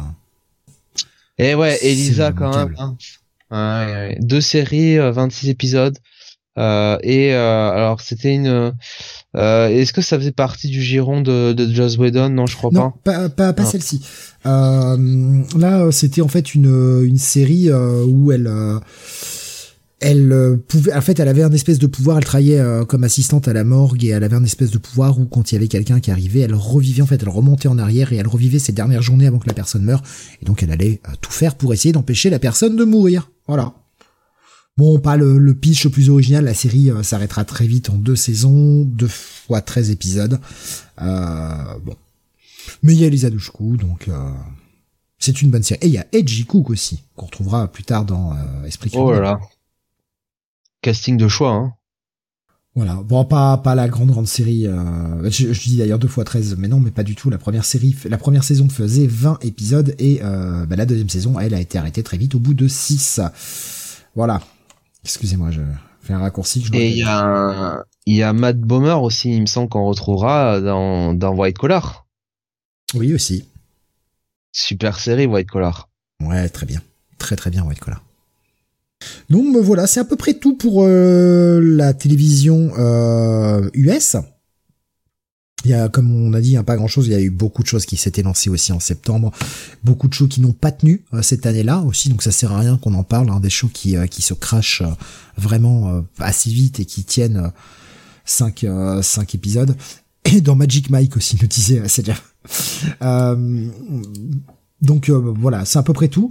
Par contre, en France, Monsieur, nous, quand on lance des émissions, attention, c'est euh, top 3 octobre, début des 100 plus grands, donc euh, cette émission de télévision, euh, voilà, sur basée sur des images d'archives. Donc c'est diffusé sur TF1 euh, et euh, donc c'était présenté alors jusqu'en 2004 par Christophe de Chavannes et Valérie Benaïm. Et puis à partir de entre enfin entre 2004 et 2012 Valérie Benaïm a été remplacée par Sandrine Quétier bien sûr la grande Sandrine mon cher Steve. Euh, voilà euh, et euh, bon, émission, voilà, les 100 plus grands, c'était, euh, je sais pas comment le qualifier, c'était un peu. C'est de l'émission best-of. Euh, voilà. C'est de l'émission où euh, vous passez des séquences. Alors les 100 plus grands moments où ça a dérapé en live, les 100 plus grandes chutes, les 100 plus grands styles, les 100 plus grands ça. C'est des émissions best-of. C'est des émissions qui coûtent absolument rien à faire. Et c'est le début de la vieille télé-poubelle où on te fait des émissions où on recycle. Et ça, vous en avez, euh, en plus ce genre de merde, vous en avez des rediffs chaque année au moment de Noël sur toutes les chaînes de la TNT, parce que ce sont des programmes qui ne coûtent rien. Les mecs louent juste des putains de droits à l'INA et roule. Ça coûte juste euh, un peu cher à payer le stagiaire qui l'a monté. C'est euh, de la télé low cost. C'est euh, nul à chier. voilà, c'est nul à chier. Ce genre d'émission best-of, je... on en envoie et il y en a encore plein. Ça pourrit les ondes encore aujourd'hui. C'est absolument... Mais c'est nul en fait. C'est nul. Il y a, y, a, y a zéro travail, il y a rien quoi. Digne de la TNT, nous dit déjà, ouais, ouais, et encore. Et encore. Bah, Ce genre de truc-là sur YouTube, oui. Mais euh, sur la TNT, quoi. Je sais pas. Bah ça me... Bon, bref. Mais oui, c'est assez, assez merdeux hein, quand même. Hein. Faut être honnête, c'est assez merdeux. Et puis bah, on a fait le tour de la télé. On a dit euh, c'est euh, c'est assez léger hein, pour la télé. On va passer à la partie jeux vidéo qui, elle, par contre, va être... Alors, j'ai vraiment obligé de faire de la grosse sélection. On est au mois d'octobre. Comme vous le savez, mois d'octobre, c'est un mois où on balance d'énormes titres parce que bah il faut faire vendre pour Noël. Donc, faut que les titres soient dans les étals. Et traditionnellement, septembre, octobre, novembre, il y a euh, un gros paquet de sorties, de gros poids lourds pour vendre pour Noël et surtout le mois d'octobre. Et euh, bah, la sélection, alors j'ai fait une grosse sélection euh, des titres en prenant vraiment que le meilleur ou ce qui a laissé une véritable trace. Vous allez voir que la sélection est quand même relativement intéressante. Alors, Nico Chris qui nous partage Star Academy sur PC. Euh, non, Nico, je l'ai pas mis dans le top celui-là, bizarrement, je l'ai pas mis dans le top. Avant ah, de parler... J'aurais de... tellement l'acheter à l'époque celui-là. Avant de parler de ce qui sortait en jeu vidéo, parlons console. Et eh oui, vous en rappelez peut-être pas. Mais en octobre 2003 sortait une nouvelle console qui allait tout casser sur le marché. C'était le System Breaker, fusion de deux produits. Eh oui, vous aimez jouer? Super, on a la machine pour vous. Vous aimez vous déplacer? On a la machine pour vous. Eh oui, une nouvelle portable qui sort. Et qu'est-ce qu'il y avait en 2003 Il y avait les téléphones vous aimez téléphoner aussi. Et si votre téléphone était aussi une console de jeu, sortie de la Engage de Nokia, qui a été un four. La ah, Engage. Oui, alors sur le principe, l'idée était pas si mal, même si bon au niveau batterie ça ça bouffait quand même pas mal. Mais la Engage, bah c'était à la fois un téléphone et à la fois un système pour jouer. Et bah, le souci, c'est aussi qu'ils n'ont pas beaucoup sorti de jeux sur la Engage. Du coup, la console, bah, t'as pas de jeu sur ton système. De, bah, pourquoi les gens iraient acheter un téléphone plus cher qui fait console à la fois? Pourquoi les gens iraient acheter ça si finalement, euh, bah, ils ont pas de jeu à mettre dessus? Quel est l'intérêt? Autant garder leur téléphone et acheter une portable à côté, surtout quand t'as quand même à côté le monstre des monstres que tu as là, Game Boy Advance qui était une console incroyable. Oui, et ça, totalement, Alexa. Le pire, c'est que la Engage, pour changer le jeu, faut sortir la batterie. Ça, c'est... Quel est le connard qui a pensé à ça? Quel est le connard qui a construit ça? Mais quel débile, quoi Nico qu'est-ce dit quand je pense qu'ils ont sorti Elder Scroll sur Engage Ouais, ouais, ouais. Au final, il y aura 3 millions d'unités vendues. Euh, c'est pas énorme. Euh, elle a été produite, euh, en fait, elle a été produite jusqu'en 2005. En 2005, ils ont arrêté d'en produire et seulement deux ans de production. Donc euh, bon, ça, a été, ça a été de la merde. Ça a été de la grosse merde. Il y a un peu, un peu plus d'une soixantaine de jeux. Bah c'est trop peu. c'est beaucoup trop peu. Surtout que c'était beaucoup d'adaptations de licences existantes déjà sur la Engage. Quel est l'intérêt? Bref, c'était histoire de se rappeler bah, de, cet échec, euh, dont on rigole encore 20 ans plus tard. Hein, quand même, la Engage, on en rigole encore. L'idée était bonne, euh, mais en fait, euh, bah non. Du côté des jeux, en revanche, attention parce que comme je vous dis, je vous déroule la liste relativement poids lourd. La GBA, hein, la GBA qui va être, vous allez voir, grosse grosse ludothèque et cette fin d'année 2003 eh ben, je pense que euh, Nintendo a dû se remplir sacrément les poches. On commence le 3 octobre avec la sortie de Advance Wars 2 Black Hole Rising. Euh, bah, Advance Wars, super titre tactique, excellentissime. Advance Wars, c'est excellent, vraiment. Très très bon jeu tactique, euh, hyper cool à jouer, hyper facile à prendre en main, euh, et en même temps, bah, comme on dit, facile à apprendre, dur à maîtriser, et c'est ça. Euh, bah, pour bien t'en sortir niveau stratégie, va falloir te creuser un peu la tête, mais putain, Advance Wars, c'est cool c'est cool. On rajoutait une nouvelle faction hein, dans, dans, ce numéro 2, euh, ce qui fait qu'on avait plusieurs factions jouables et euh, plusieurs ennemis. Mais euh, c'est gros gros bah, gros jeu. Noté à l'époque 18, c'est pas volé. Franchement très très bien. J'avais dit avant soir, ça vend pas trop non plus. Ah oui, mais attends, ça c'est le premier. Attends, il y en a d'autres à venir sur la GBA. du côté du PC, un jeu qui avait pris un 17, sorti le 16 octobre. Alors un jeu qui est aujourd'hui relativement injouable, je le note surtout parce que, enfin j'en parle surtout parce que ce jeu essayait quelque chose qui était relativement inédit à l'époque, s'appelle In Memoriam. C'est un jeu d'enquête, on va dire un peu typé point and click, mais qui dans ses mécaniques utilisait non seulement le jeu, euh, tu te rappelles peut-être Jonathan de ce de ce jeu X-Files? Je sais pas si tu, tu, tu, avais connu ce jeu X-Files qui était sorti euh, sur PC, sur Mac euh, fin des années 90. Euh, gros jeu en 7 CD avec des scènes cinématiques, etc., qui était un jeu d'enquête en fait. Et là c'est pareil. Mais, mais excuse-moi de pas être un, excuse-moi de pas être un ringard et de jouer à des jeux X-Files quoi. Voilà. non, parce qu'il était très très bien en plus le jeu X-Files. Franchement très très sympa. Euh, celui de Memoriam en fait, c'est pareil, c'est une enquête. Tu vas enquêter sur des trucs. En gros, il y a euh, un, serial killer qui euh, bah, abat des victimes et qui décide bien de balancer euh, un espèce de CD-ROM un peu partout pour euh, laisser des traces, genre vous m'attraperez jamais, qui arrivera à remonter ma piste des indices. Et voilà, comme le disait Jav exactement, ça mélangeait le jeu virtuel et le monde réel. Et c'est-à-dire qu'il y avait beaucoup de, de, ces enquêtes dans les mémoriams où il fallait que tu ailles chercher sur Internet. Ce qui n'était pas forcément ultra répandu. On est en 2003, tous les foyers n'avaient pas encore Internet. Et, et euh, les concepteurs du jeu avaient fabriqué de, de faux sites euh, pour euh, bah, que tu puisses aller enquêter dessus. Donc il y avait vraiment ce côté, le jeu qui sort du jeu et jouer avec un côté très méta, aller chercher des infos sur le net, etc ce qui était plutôt pas mal comme concept à l'époque. Aujourd'hui, ça paraît un peu désuet, on est habitué. Mais pour l'époque, là, c'était vraiment au sein même des mécaniques de jeu de devoir se rendre sur Internet pour aller chercher des solutions, enfin, des solutions, non, aller chercher des indices. Des choses qui étaient déjà pensées en amont par, euh, les développeurs. Intelligent comme truc.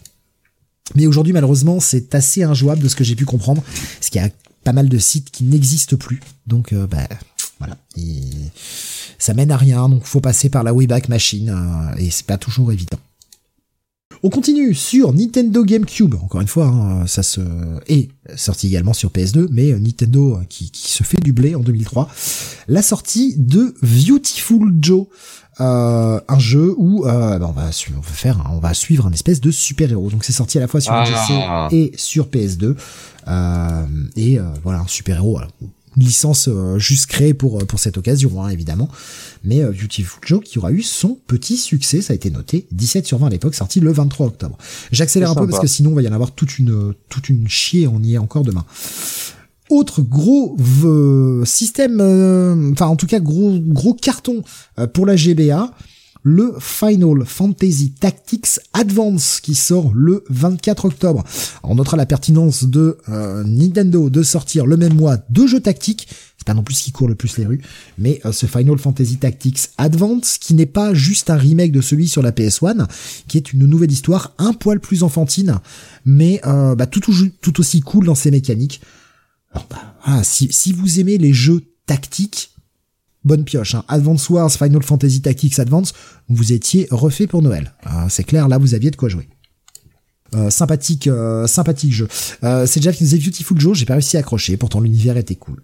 Perso, c'est un jeu duquel je suis totalement passé Beautiful Joe. J'ai vu des images, j'ai vu des séquences de gameplay, des choses comme ça, mais moi je l'ai, je l'ai pas testé manette en main, en revanche. Donc 17 sur 20 pour ce Final Fantasy Tactics Advance.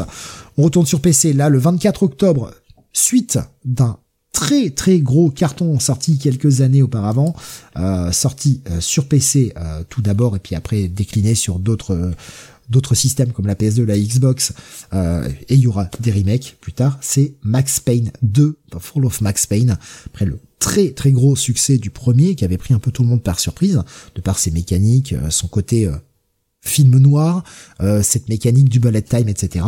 Et bien la suite, la suite de Max Payne, ça avait pris un bon 17. Et le succès du film, bien sûr. Oh ouais, alors on était bien avant. Heureusement, on était bien avant. Euh, continuons là aussi. Alors un jeu euh, tactique aussi, mais pas exactement pareil. Euh, on va dire stratégie tactique. Commando 3, voilà, destination Berlin. Bah, on revient dans l'univers de Commando, hein, vous savez, vous planifiez des, cartes gigantesques, vous avez un objectif, il faut planifier tout ça avec un peu de pause active. Si vous aimez, voilà, si vous aimez le, tactique, c'est très sympathique aussi. Donc euh, ça a pris un 17, mérité. Il était très sympa ce Commando 3. Surjour sur GBA euh, qui avait pris un 16, Megaman 02. Voilà, Megaman 0, euh, bah, jeu d'action plateforme, hein. donc qui avait pris un bon petit 16 sur 20, sorti sur GBA. J'accélère un peu. Ouais, c'est Jav qui dit Commando 3 c'est extrêmement dur. Ah oui, le, jeu est le jeu est raide, hein, mais qu'est-ce qu'il est bien. Celui-ci avait été noté un peu moins, euh, un peu moins fort, mais je l'ai mis quand même parce que c'est une grosse licence et euh, et ça reste. Ah merde, je me suis planté. Euh, je me suis planté. Alors bon bah SSX 3, voilà. J'avais, je me suis planté, j'ai foiré un lien. Euh, tant pis. SSX 3 sorti le 30, bon jeu de glisse, hein, voilà, vous imaginez, jeu de, de glisse, snowboard, etc on est dans cette vibe euh, des jeux Tony Hawk, etc. qui ont marché, donc on, continue avec cette licence SSX. C'est sorti sur GameCube, PS2, Xbox. J'ai pas la note parce que bah, j'ai foiré mon lien, donc j'ai pas la note sous les yeux. Je suis désolé, ça aurait dû prendre 16 ou 17, un truc dans le genre. Euh, après Cool Ouais, bien après, ouais. Euh, et en, visuellement plus plus sympathique. Enfin, le, voilà, ça, ça, poussait bien les, les, consoles à l'époque. Bon après, ça reste un jeu de glisse. Hein un jeu de glisse, un jeu de course. C'est pas forcément pour tout le public, mais ça reste très arcade, ça reste manette en main, ça se prend très vite, quoi.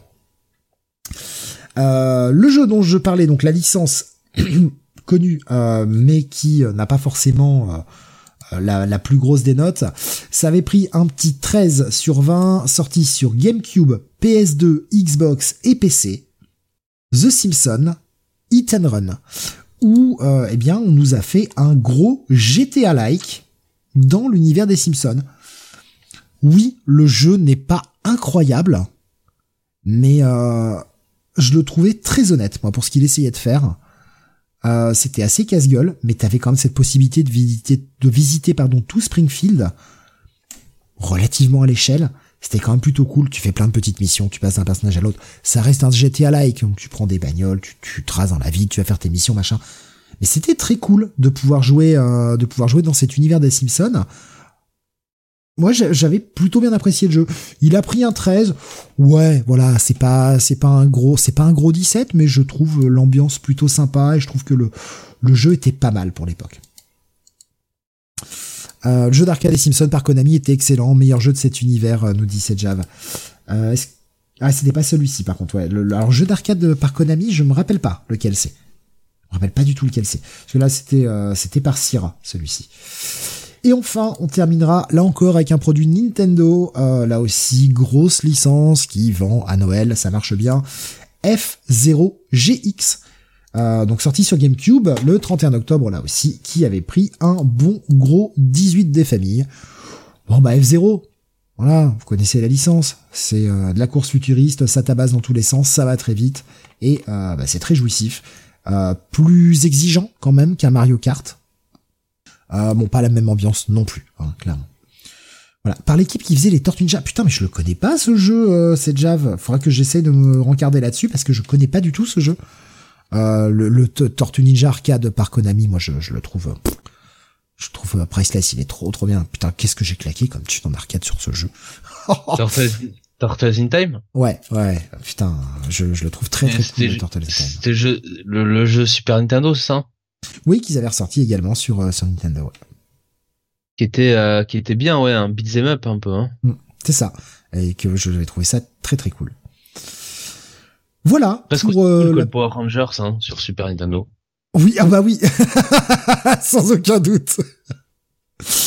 Voilà pour la partie jeux vidéo. Bon, je suis désolé, j'ai pris un peu de temps, mais il y avait, pas mal de titres.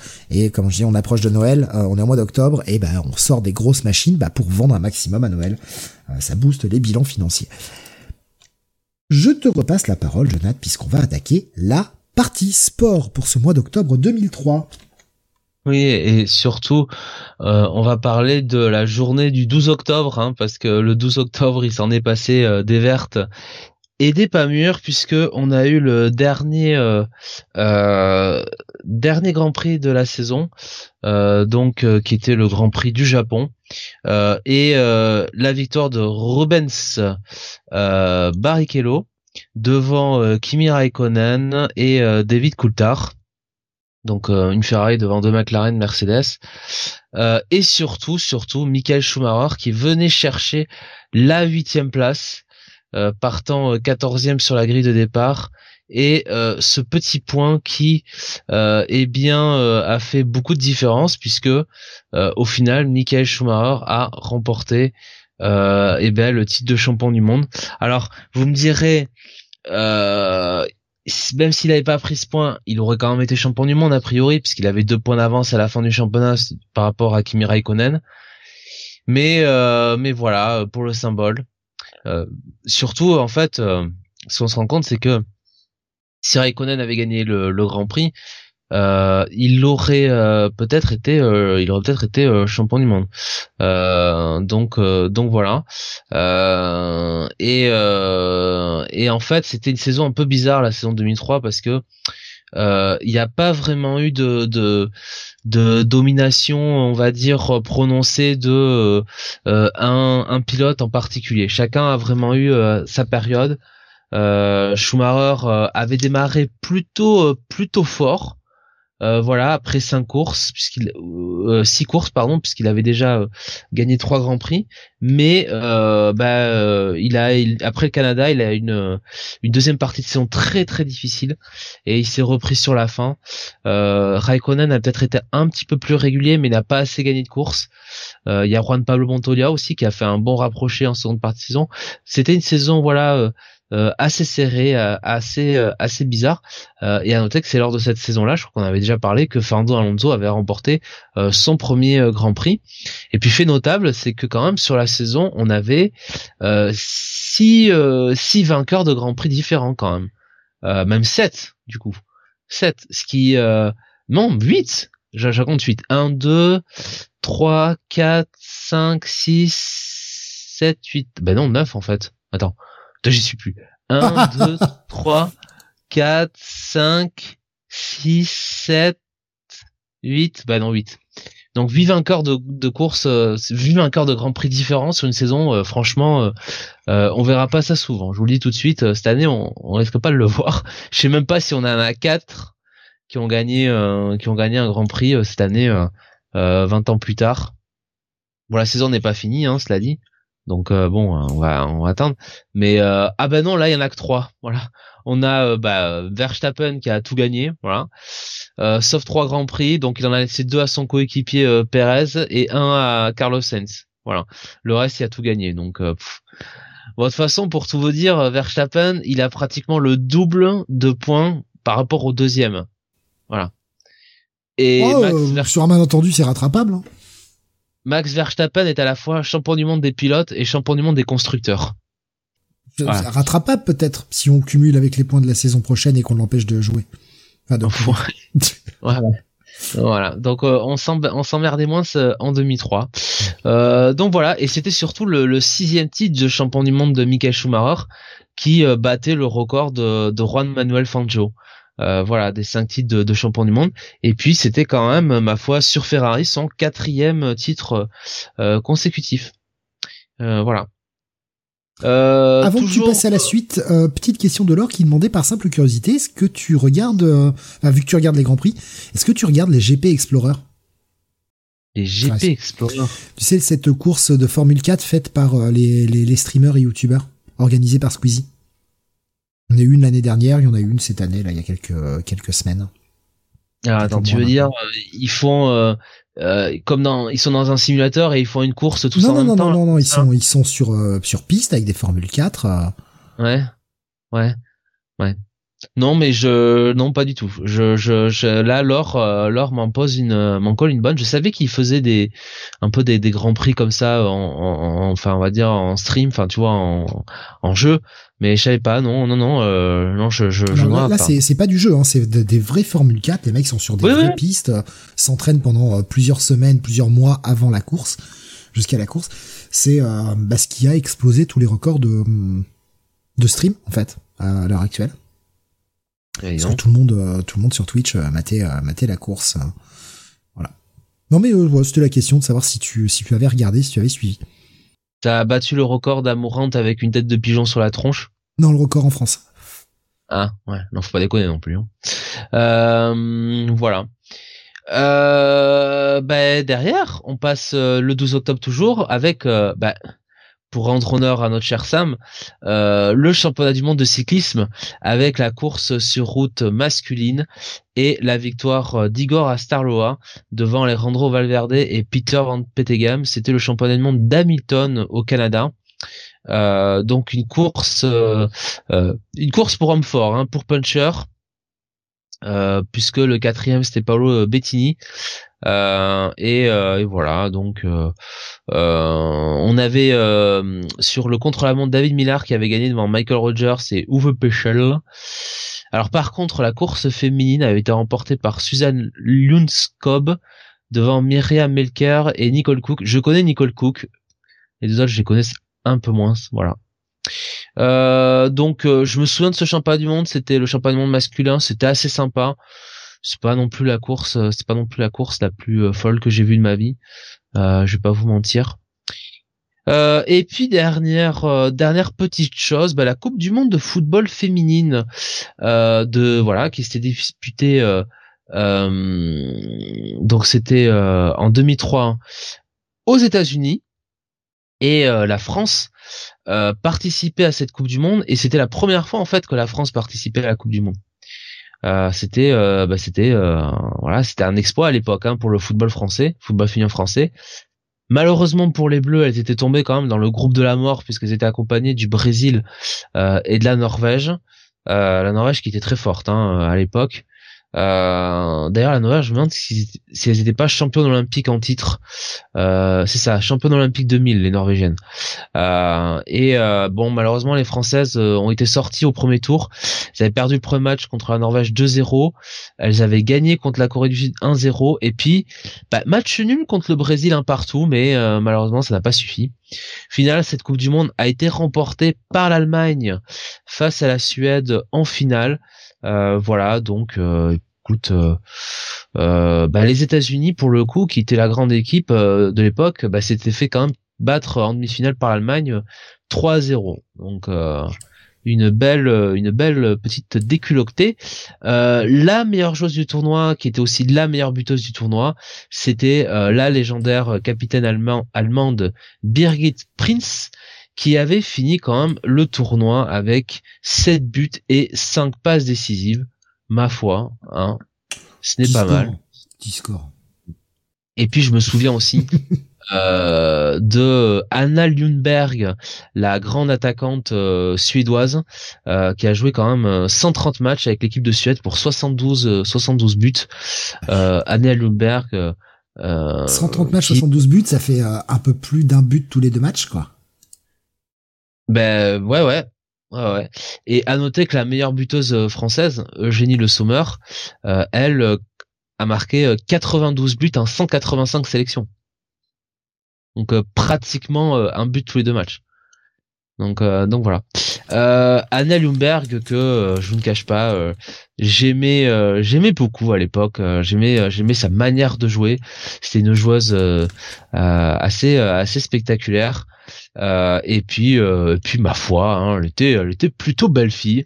Ça ne gâchait rien. Et c'était une sacrée combattante. Hein. Elle ne lâchait rien sur le terrain. Euh, vraiment, c'était, ouais, c'était une, bah, une des meilleures joueuses du monde, hein, tout simplement. Hein, voilà, c'est aussi simple que ça. voilà, donc bah, j'en ai fini pour pour la partie sport, ma foi. Et eh ben on va passer maintenant à la partie manga. Petite, Oui, la euh, partie- petite sélection, Oui. hein, voilà, on prend juste le ce qui retient l'attention, c'est parce qu'il y a plein de choses qui sortent comme à chaque fois, mais bah, tout comme pour le, le comics VF, on parle des, des trucs un peu marquants, soit les séries qui commencent, soit quand il y a un tome important, parce qu'on peut pas parler de, de la pléthorique production, même si elle est moins pléthorique qu'à l'époque, parce qu'on prendrait ça nous prendrait trois heures quoi. Oui, en fait, ce que veut dire Steve, mais qu'il ne dit pas parce qu'il est, il est poli, c'est qu'on parle de ceux dont on se souvient. Euh, voilà, donc le Non, 13 mais bon, octobre. enfin, Parler de, de, de Captain Tsubasa World Use Volume 13, est-ce pertinent, tu vois? Euh, et pourtant, et pourtant, et, et pourtant, les derniers tomes de Captain Tsubasa World You Steve, tu en entendras parler. Euh, voilà, donc euh, le tome 1, 13 octobre, le tome 1 de Sayuki. Euh, donc euh, Sayuki qui était un manga euh, de de de de, de euh, Minekura Kazuya. Euh, voilà, donc euh, euh, moi je me souvenais surtout du dessin animé. Euh, Sayuki d'adaptation dessin animé. Je connais Euh. pas du tout, si tu peux juste expliquer vite fait de quoi ça parle, parce que je connais pas ça par contre. Alors, en gros, c'est. Est-ce que c'est on peut expliquer que c'est un isekai? Je sais pas, mais en gros, c'est sur une telle, euh, sur un espèce de paradis terrestre. Euh, T'as un pays où, euh, bon, bah voilà, les humains et les yokai vivent ensemble, Euh, mais en gros, il y a quelqu'un qui, bah voilà, qui utilise une magie euh, pour faire revivre un démon euh, et qui brise euh, bah, l'équilibre. Et en fait, euh, on a un groupe de quatre, quatre. pff, quatre garçons en fait euh, qui euh, bah, vont partir en voyage pour euh, pour sauver ce, ce paradis. Donc euh, on a euh, Sanzo donc qui est un peu le, le protagoniste principal donc le, le bonze. On a Goku qui est le roi des singes. On a Akai et et Gojo euh, qui est un peu le, médecin de la bande.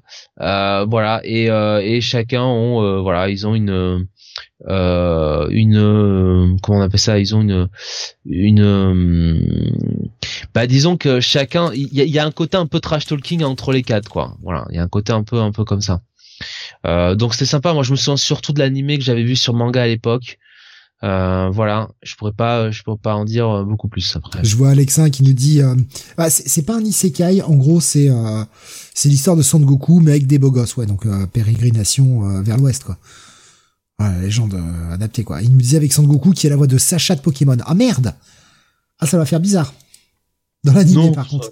non ça passe franchement ça passe c'est c'est tout à fait c'est tout à fait correct Ouais, donc série en 9 tomes. Euh, série en 9 tomes, tout à fait. Euh, derrière ça, euh, on a le 14 octobre le premier tome de Cowboy Bebop, donc l'adaptation manga de de bah, de l'animé. Voilà. Tu, tu, tu peux euh, tu peux raconter de quoi ça parle Je connais pas du tout. non, bon, c'est bon. Attends, ça la blague, je la fais une fois, pas deux. Euh, voilà. Donc bon bah écoutez, trois tomes pour cette adaptation. Euh, je ne sais pas ce qui, je ne, je, je ne l'ai jamais lu, donc euh, je peux pas, pas en dire plus. Et puis euh, le 24 octobre, la sortie du premier tome de Karakuri Circus, donc euh, Oui. scénarisé par Fujita Kazuhiro. Euh, donc voilà, cette série dont Sam vous en dit, vous dit le plus grand bien, euh, donc euh, dans le Manga City. Voilà. Donc La euh, série qui avait été abandonnée à l'époque, hein, euh, au bout de 21 tomes, et qui bah, là ressort, euh, ressort chez Meian. Voilà. Mais Yann qui décidément préfère vraiment tout sortir avant de, avant de finalement publier les, En- en les perfect ravages du temps. Euh, ça sort en perfecte édition, et puis bah, c'est bientôt, euh, bientôt fini, puisqu'il y a 24 tomes de sortie, et euh, bah, la série va jusqu'au 26, qui sortiront d'ailleurs bah, pour cette fin d'année, euh, sortiront le 14 décembre, et la série sera conclue. On aura enfin la complète en VF. Pas mal, hein Pas mal du tout.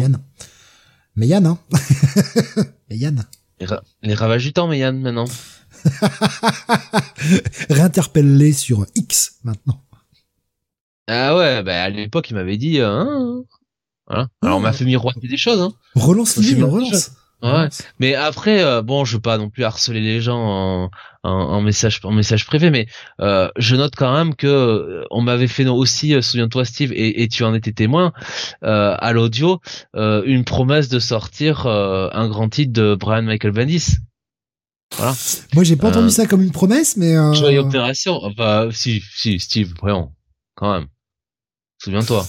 Oui, Voilà. ouf. Donc, Parce euh, que le public français n'y gagne pas à ne pas ce que ça sorte. écoute, euh, franchement, François, si tu nous écoutes, euh, je, sais que tu fais du bon travail avec tes Chronicles, mais bon, J-Operation quand même. Et puis, ce qui est bien, c'est qu'une fois que tu auras sorti J-Operation, tu pourras faire un J-Operation Chronicles. Voilà. Non. Pitié, jamais. Pitié. Tu auras un mois Bendis de direction. Après tout. Hein, pourquoi pas, le mois Bendis, mais euh, faites-le au mois de février-avril. Voilà, le mois Bendis, ce serait pas mal ça. Un bon mois ça. Euh, ben on a fini avec la partie manga. Eh ben, on a fini, oui. oui. On approche euh, de la fin avec, pour commencer, la partie euh, musique et euh, plutôt la partie métal, puis vous aurez le top 50 tout à l'heure-. Mais avant de parler de métal, Jonath, nous allons parler de hip-hop. Ah bon? Et ouais, je vais vous parler de hip-hop. Bon, Ah, c'est d'un truc ah. que j'ai pas écouté, mais quand j'ai vu la date de sortie, qui était le 7 octobre 2003, Jonath, je ne pouvais pas faire autrement que le mettre sur le conducteur. Mais de quoi on parle hein? Le premier album de Randy Macho Man Savage. Oh yeah, Oh merde, oh merde. qui s'appelle Be a Man, avec cette cover que je vais vous Mm. partager sur Discord parce que rien que la cover, pouah, si ça vous donne pas Mais envie d'écouter l'album, il, il, il est pas mort euh, quelque temps plus tard, là euh, putain, il est mort quand, euh, Savage? Euh, Il- 2011. Il est mort 2011. par là, hein 2011. Ah, 2011, ouais. Ouais, ouais, euh, il a, il a fait donc un album. Je ne savais pas, et j'étais très content de pas savoir. Je ne suis pas allé l'écouter, hein, évidemment. Euh, mais bon, pour les curieux, peut-être Jonath se dévouera-t-il pour nous en parler, ouais. nous en faire la chronique dans le prochain podcast. Non, tu, tu, tu rêves. Moi, je veux bien aller vous lire euh, Catwoman. Euh, voilà, ça c'est sûr. Je veux bien vous lire Amazing Spider-Man, y a pas de problème, mais me demande pas d'aller écouter ça. Alors là, au secours. Hein. Ah là là, ouais, Macho Man Randy Savage. Putain, la vache, quand j'ai vu ça, j'ai fait non, sans deck. Euh, dont un morceau quand même, c'est à noter. La chanson qui s'appelle Perfect Friend est un tribute à son ami Mr. Perfect Curtaining. Et euh, la chanson principale, eh bien, c'est un shoot sur euh, Hulk Hogan, apparemment. Bon, bah écoute. Une euh, chanson du 18 minutes. Voilà. Hein, euh, pour les amateurs. voilà, pour les amateurs. Passons à la partie métal. Je vais essayer de le faire assez vite euh, parce qu'il y a beaucoup de titres. euh, encore une fois, Euh, j'ai regardé la liste de tous les albums qui sortaient. Euh, j'ai dénombré pas loin de 450 euh, LP, alors pas en métal, hein, tout style confondu, 450 LP, et je pense qu'il y a certains trucs qui sont pas forcément référencés. Vous imaginez que la liste des albums qui sortent chaque mois est assez impressionnante. Donc, euh, petite sélection des plus gros groupes, les, les groupes les plus connus, ceux qui ont, fait un peu de carrière. On a notamment euh, bah, du trash pour démarrer euh, en, en octobre 2003, 1er octobre 2003, le euh, euh, premier album du groupe donc de trash qui s'appelle Toxic Holocaust. Vous voyez déjà, ça respire la joie, ça respire la le printemps, ça. Euh, L'album s'appelle Evil Never Dies. Euh, pour, remettre, dommage, ils auraient, dû, ils auraient dû appeler ça Toxic Attraction. pour se remettre, évidemment, euh, si vous êtes un peu sensible de ce trash, vous écouterez bien un petit peu de métal symphonique joué par des violons, puisque Apocalyptica sortait son quatrième album, ce groupe euh, euh, finlandais euh, qui euh, s'est fait connaître en faisant des reprises euh, de, de métal d'abord au violon, puis euh, parti ensuite faire des compos, euh, toujours dans ce style assez métal, hein, parce que quatre violons quand même qui jouent, alors violon, contrebasse, violoncelle, euh, je sais pas exactement, hein, c'est pas c'est pas ma cam, mais euh, enfin je connais pas trop ce genre d'instrument, je vois vite fait ce que c'est, mais je sais pas ce qu'ils ont et je je, je m'en je m'en carre l'oignon. Ce qu'ils font, c'est plutôt sympa. L'album s'appelle Réflexion, donc c'est leur quatrième album pour euh, eh bien Apocalyptica. Euh, on a ensuite le deuxième album du groupe Between the Buried and Me, euh, sorti le 21 octobre. À quoi j'avais noté notre date euh, J'avais noté le 3 octobre. J'ai des dates qui, discordent un peu. Euh, L'album s'appelle The Silent Circus. C'est du metalcore, voilà.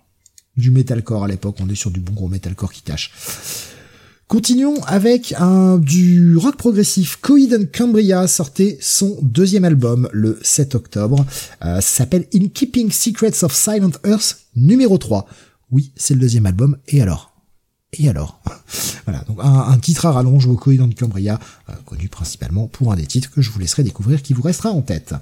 Euh, Static X, on continue avec le 7 octobre, hein, je, fais vite. Hein. Static X qui sortit son troisième album, groupe américain de metal indus, et un peu new metal. L'album s'appelle Shadow Zone avec notamment les singles The Only et euh, So, euh, sorti ensuite en 2004 comme single pour pousser l'album.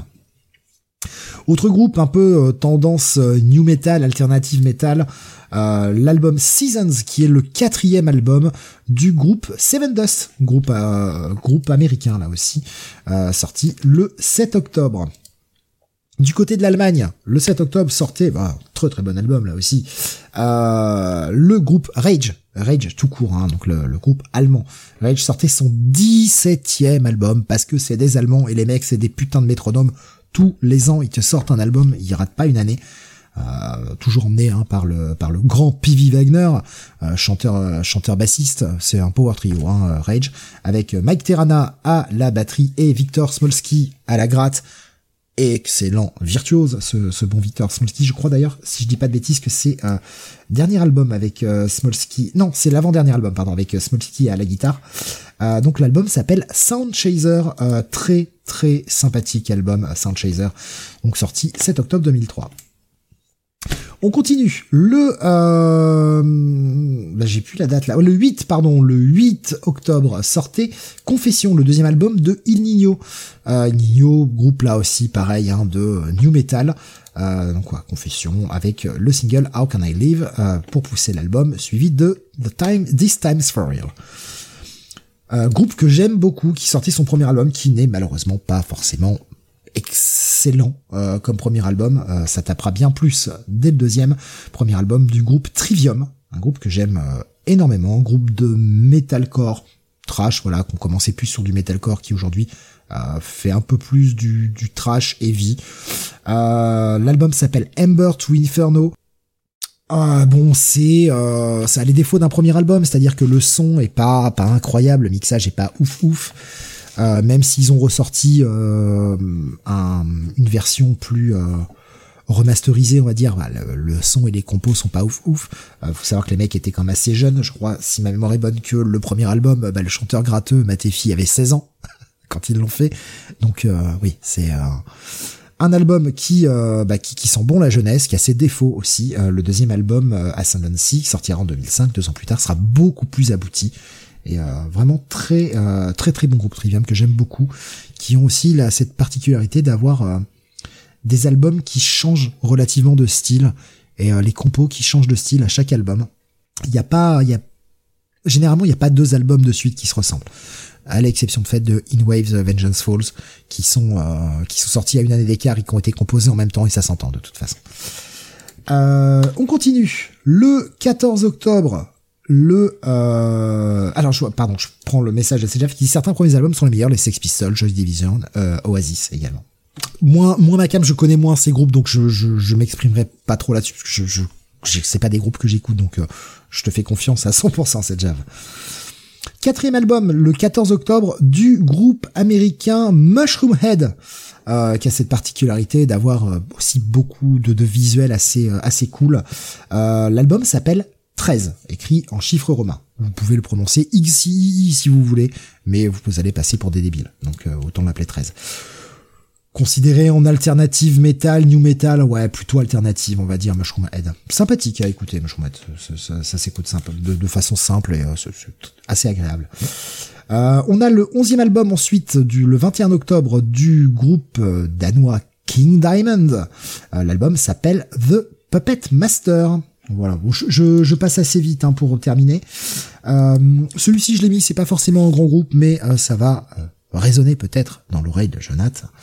On va parler du groupe Dope, qui est un groupe de euh, new metal. Alors c'est pas à cause du nom, hein, Jonath, je dis ça, mais parce que, eh bien, l'album s'appelle Groupe Thérapie, mais surtout, eh bien, ils avaient participé à être dans, dans un pay-per-view WWE. C'était le theme song du de l'event No Mercy d'octobre 2003 avec le morceau Today is the Day. Alors je sais pas si ça te rappelle quelque chose, moi que dalle. Non, non, non. Ouais, je, je, le cite vraiment, ah, c'est vraiment parce qu'il y a un lien avec la WWE que j'ai cité, sinon je n'en aurais même pas parlé. Euh, on approche de la fin, euh, du metalcore, même si on est peut-être un peu plus sur euh, une espèce de, de groupe punk hardcore bien sale. Euh, sortait son troisième album, groupe américain donc. Euh, L'album s'appelle Rise of Brutality. Euh, avant-dernier, Devil Driver, qui sort son premier album, qui s'appelle sobrement Devil Driver, sorti le 28 octobre. On est plutôt sur du, du groove metal. Alors pour groove metal, imaginez un peu type un peu Pantera, voilà, pour que ça vous parle. Et puis on terminera avec Machine Head, qui sortait son cinquième album, Through the Ashes of Empires. Euh, voilà, gros album euh, sorti ce 31 octobre et ça conclut cette partie euh, un peu longue de métal, mais il y avait pas mal de grosses choses et euh, rien que le mois prochain, j'ai déjà commencé à zioter un peu.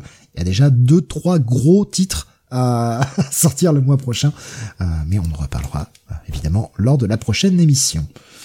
Pour l'heure, on va conclure avec cette séquence que vous attendez tous. Cette séquence où on réveille nos souvenirs les plus terribles, enfouis au fin fond de notre mémoire le top 50. Et oui, top 50 les ventes du 17 octobre au 23 octobre avec euh, numéro 1 mon cher Steve un groupe de R&B français ils étaient deux euh, ils chantaient par Omnamanatopé, bravo Steve, avec Est-ce que tu m'entends? Eh oh, na na na na na, eh oh, oh oh oh oh oh oh. Voilà. Alors j'espère qu'elle est là par contre parce que j'aurais bien besoin de lui pour un truc. Euh, numéro 2, Steve, euh, une émission de télé-réalité qui nous revenait avec une énième reprise euh, d'un ancien tube. voilà, donc normalement ça devrait, ça devrait quand même, ça devrait quand même te, te permettre de de trouver la réponse. voilà, donc c'était, c'était, oui. Là ça me vient pas. Là ça me vient pas du tout émission de télé-réalité, hein, ma foi, il y en a pas, y en a pas. Ouais, mais alors moi les euh, les, les, titres sortis de ça, euh, j'ai beaucoup de mal. Bah, comment s'appelle euh, l'émission, quoi, c'est tout. Bah, la Starac. Bah voilà, moi je demande juste le nom du groupe de. Ah. de, Je, je, croyais que tu demandais quel quel quel chanteur était morceau. Là. Bah non, je demande juste voilà la Starac avec Steve, la Bamba, la reprise de la Bamba, formidable. Oh là là. Oh, la saison 3 de la Starac qui est pas euh, nécessairement celle qu'on qu'on retient le plus. Ah mais si c'est c'est celle ah, c'est celle qu'adore Kael avec Elodie Frégé et et, euh, et Michel bien sûr euh, le compatriote de de Benny. voilà. Donc numéro qu'est-ce qu'on a encore? Numéro 4 il fait une entrée directe en numéro 4 Steve c'est le taulier. Voilà je te le dis à chaque fois. Et à chaque fois tu mais Jojo, voilà. C'est Jojo avec Je n'ai jamais pleuré. Ah bon. Putain, je me rappelle pas de ce morceau. Vraiment, je, je m'en rappelle pas. Peut-être qu'en l'écoutant, ça me reviendrait. Parce que le truc est quatrième. Ouais. Ah ouais. ouais. Je n'ai jamais pleuré. Euh, alors, je t'avoue, je, je ne, moi non plus, hein, je ne connais, euh, ça me, ça me dit rien, putain. Je n'ai jamais pleuré. Fais voir qui a écrit euh, Je n'ai jamais pleuré de, de, de, ah, mais ça m'énerve cette mouche là, putain. Euh, c'est euh, écrite par Marc Lavoine. Voilà. Euh, Jean-François Berger et Marc Exposito. Voilà, donc donc voilà, numéro 4, numéro 5 pardon Steve, elle perd deux places. C'est une chanteuse c'est une chanteuse voilà qui bah serait un peu ouais un peu dans, dans mes amis voilà par par alliance vu qu'elle a fait un duo très célèbre avec un, chanteur qui m'est qui m'est euh, qui m'est très cher. Euh, Française? Canadienne Canadienne. Céline. Céline Dion avec tout l'or des hommes. Tu, tu, remarqueras, moi je suis sur un, un, first name basis avec les avec les stars, tu vois, Jojo, Céline. Ouais, bien sûr. Ouais. Euh, alors, qu'est-ce qu'on peut te faire trouver? Euh, Non, ça tu veux pas trouver. Euh... Ouais, attends. Euh... Ouais, non, tu pas. Euh, numéro 9, c'est une chanteuse américaine donc qui s'était qui, qui s'était révélée en faisant un featuring sur une chanson d'un grand rappeur américain. Euh, et euh, et en fait, euh, bah ensuite, elle a entamé une carrière, une carrière solo. Voilà. le rappeur américain, qui est probablement le rappeur américain le plus connu aujourd'hui, on peut le dire. Bah non. Eminem? Eminem. Et alors il y a ah, une chanteuse qui a avec oui, lui. putain merde, comment... Dido? Ah, Dido, voilà. Putain, je sais pas où je ressors ça. Hein. Je je sais pas où c'était dans ma mémoire. mais je pense que je t'aurais j'aurais pu te le faire deviner euh, plus facilement si je t'avais dit euh, euh, tu vois que c'est un peu sexuel. On va dire comme ça. Peut-être que là ça t'aurait ah oui ah là oui j'aurais peut-être trouvé mais j'aurais peut-être dérapé je l'aurais peut-être appelé dildo du coup mais ouais voilà. J'ai honte j'ai honte. écoute. Écoute il euh, y en a d'autres hein, euh, sur le chat hein, qui auraient trouvé comme ça. Hein. Euh, numéro 16, elle perd 5 places. c'est l'une de mes grandes copines. Je l'aime beaucoup. je l'aime d'amour. c'est une chanteuse qui s'était révélée avec un un duo avec un grand artiste français. c'est une chanteuse qui est québécoise, qui vient du Nouveau-Brunswick. Natacha Saint-Pierre? Ah, Natacha. Oh putain, et je suis bon ce soir, mais qu'est-ce qui m'arrive oh, ah. Je vais avoir des problèmes. Ouais. Elle perdait malheureusement 4 places avec Tant que c'est toi. Bah oui, Natacha, tant que c'est moi, effectivement. voilà. Numéro 19, euh, numéro 19, euh, c'est une chanteuse française, euh, mon cher Steve, euh, la Britney Spears française, voilà, qui bah, qui avait des chansons euh, sur un rythme endiablé, mais là c'était sur un air latino. Euh, ah, et donc là, normalement, tu vas trouver. Euh, ah. voilà, une chanteuse, euh, une chanteuse française Laurie, voilà, Laurie, Steve, sur un air latino. Euh... Ah oui, numéro 20, Steve, ton groupe de rock préféré, ton groupe de rock français oh préféré. Oh non, non, non, euh, non, tu vas parler de Kyo encore, non Voilà, et je cours tous les jours. Ah, putain, je me rappelle. Comment ça s'appelait le morceau, du coup? Je cours. Je cours, tout simplement, ok. Oui, je, je me rappelle vaguement de ce truc, c'était pas bien. voilà, voilà, voilà, voilà. Euh, ensuite, euh, numéro 21, c'est un groupe, euh, je sais pas trop comment le qualifier, R&B peut-être américain. ils étaient quatre. C'est un groupe qui a énormément marché à cette période-là. voilà, avec un nom à rallonge. on se souvient évidemment de la chanteuse qui était en couple après, qui était en couple avec ah, Josh Duhamel de Las Vegas. Alors, j'allais dire les Black Eyed Peas, du coup, mais... Euh... Eh oui, c'est ça. Ah, je savais pas qu'elle avait été en couple avec lui. Mais il me semble, alors attends, je vérifie ça, mais il me semble bien que Josh Duhamel a eu une, une relation avec, euh, euh, avec Fergie. Il a été même marié avec elle. Et ils ont eh été ben. mariés pendant dix ans et ils ont fini par divorcer. Donc, euh... qui s'emmerde pas. Hein. Écoute, euh, Josh Duhamel, c'était pas le plus moche, hein, on va pas se mentir non plus. C'est hein. vrai, c'est vrai. Mais il y en a qui s'emmerdent pas quand même. Il y en a qui s'emmerdent pas parce que parce que Fergie quand même, hein, ma foi. Ah oui, ah oui, bah elle est, non, elle est très, enfin très très belle femme et euh, qui en plus, enfin tout tout le côté euh, tout le côté plastique mis à part est loin d'être dégueulasse dans ce qu'elle produit. C'est pas ma cam du tout, c'est pas mon style. Mais faut reconnaître que ce qu'elle produit est pas dégueu. J'ai entendu bien pire. Ouais, ouais, c'est une grande artiste. Euh, il y avait Laure qui nous disait euh, top 50 éclatax. Dixit, la meuf qui avait des murs de sa chambre recouverts de posters de Laurie. Et c'est Jeff qui nous disait Kyo, c'est l'équivalent rock de trio pour le reggae. oh la vache, oh la violence. oh putain, et ça tire à balles réelles ce soir, ça envoie des skids, mais euh... Écoute, je, je, je, je, réécoute un peu les, les émissions, euh, tu vois, toujours les Comics Weekly, et je réécoutais, je crois que c'était le, le Comics Weekly où on faisait la review, tu sais, du AMS 26. Euh, et je crois qu'un auditeur nous avait dit AMS 26 euh, à côté à, côté de ça Youngblood c'est Watchmen. et c'est peut-être c'est Jav hein, d'ailleurs qui nous avait dit ça mais, euh, le sens de la comparaison. Oh, j'avais trouvé ça très bon quoi. ouais, ouais. voilà. Euh, numéro 23, Steve, groupe de néo-metal américain. Linkin Park. Euh, Linkin Park avec Numb. Alors ils ont bien pensé hein, euh, leur euh, leur album Météora, Météora, hein, ils ont Ouais. vraiment tout sorti. Ouais, bah c'est, c'est, il faisait partie de ces premiers à sortir beaucoup de singles et c'est quelque chose qui se fait encore aujourd'hui énormément. Tu sors facilement 4, 5 singles euh, de, d'un album. Je vais Ouais. prendre un exemple là euh, récent, euh, Extrême, euh, donc groupe de Deux. heavy. À, à l'époque, il faisait un peu aussi du funk, euh, funk metal. Enfin, il y avait pas mal de styles. C'est très très bon, Extrême. hein. C'est très sympa. Ça s'écoute vraiment. Tout le monde connaît le morceau More Than Words, euh, qui a été un de leurs gros succès, qui est absolument pas représentatif de ce qu'ils font en plus, mais qui est une grosse balade euh, qui avait extrêmement marché. Et Extrême s'est reformé euh, il y a pas très longtemps euh, avec euh, les membres originaux, hein, toujours Gary Sharon au chant et et, je viens de manger son nom comme connard que je suis.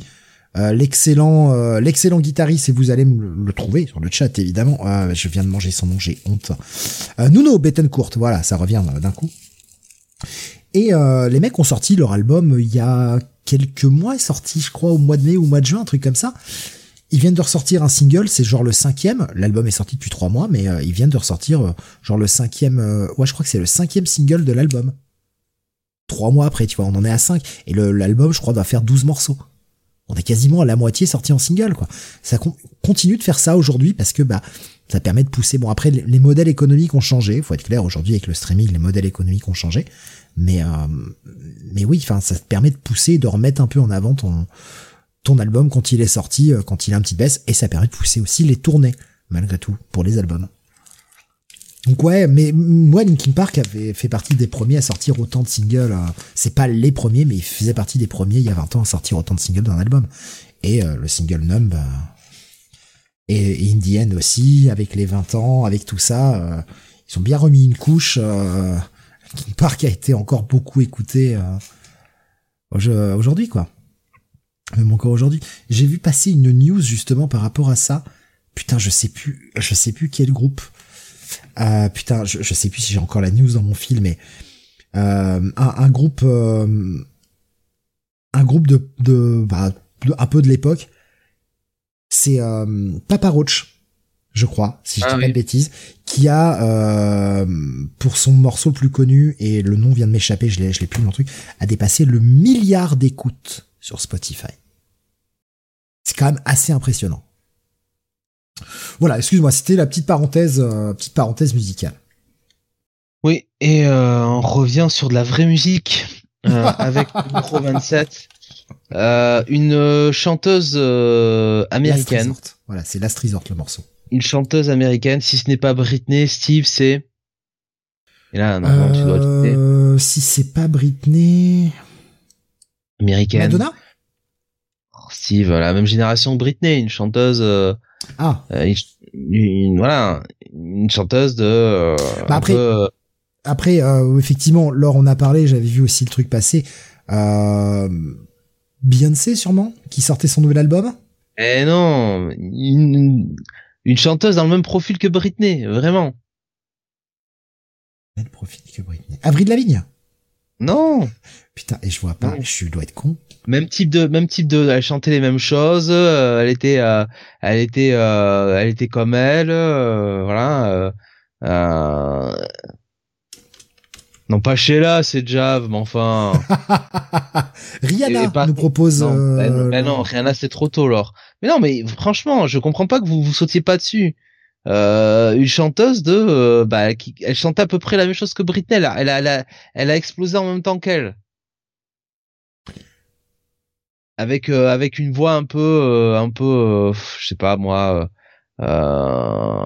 tu vois, un peu, un peu grave comme ça. Euh, euh, Christina Aguilera nous propose Alexa. Merci Ah Alexa. putain, je pensais pas du tout à elle. Je, je, je Ah pensais. Quand même, franchement, difficile des fois. hein. Euh, bon, après, qu'est-ce qu'on a? Parce que, euh, numéro 37, Steve.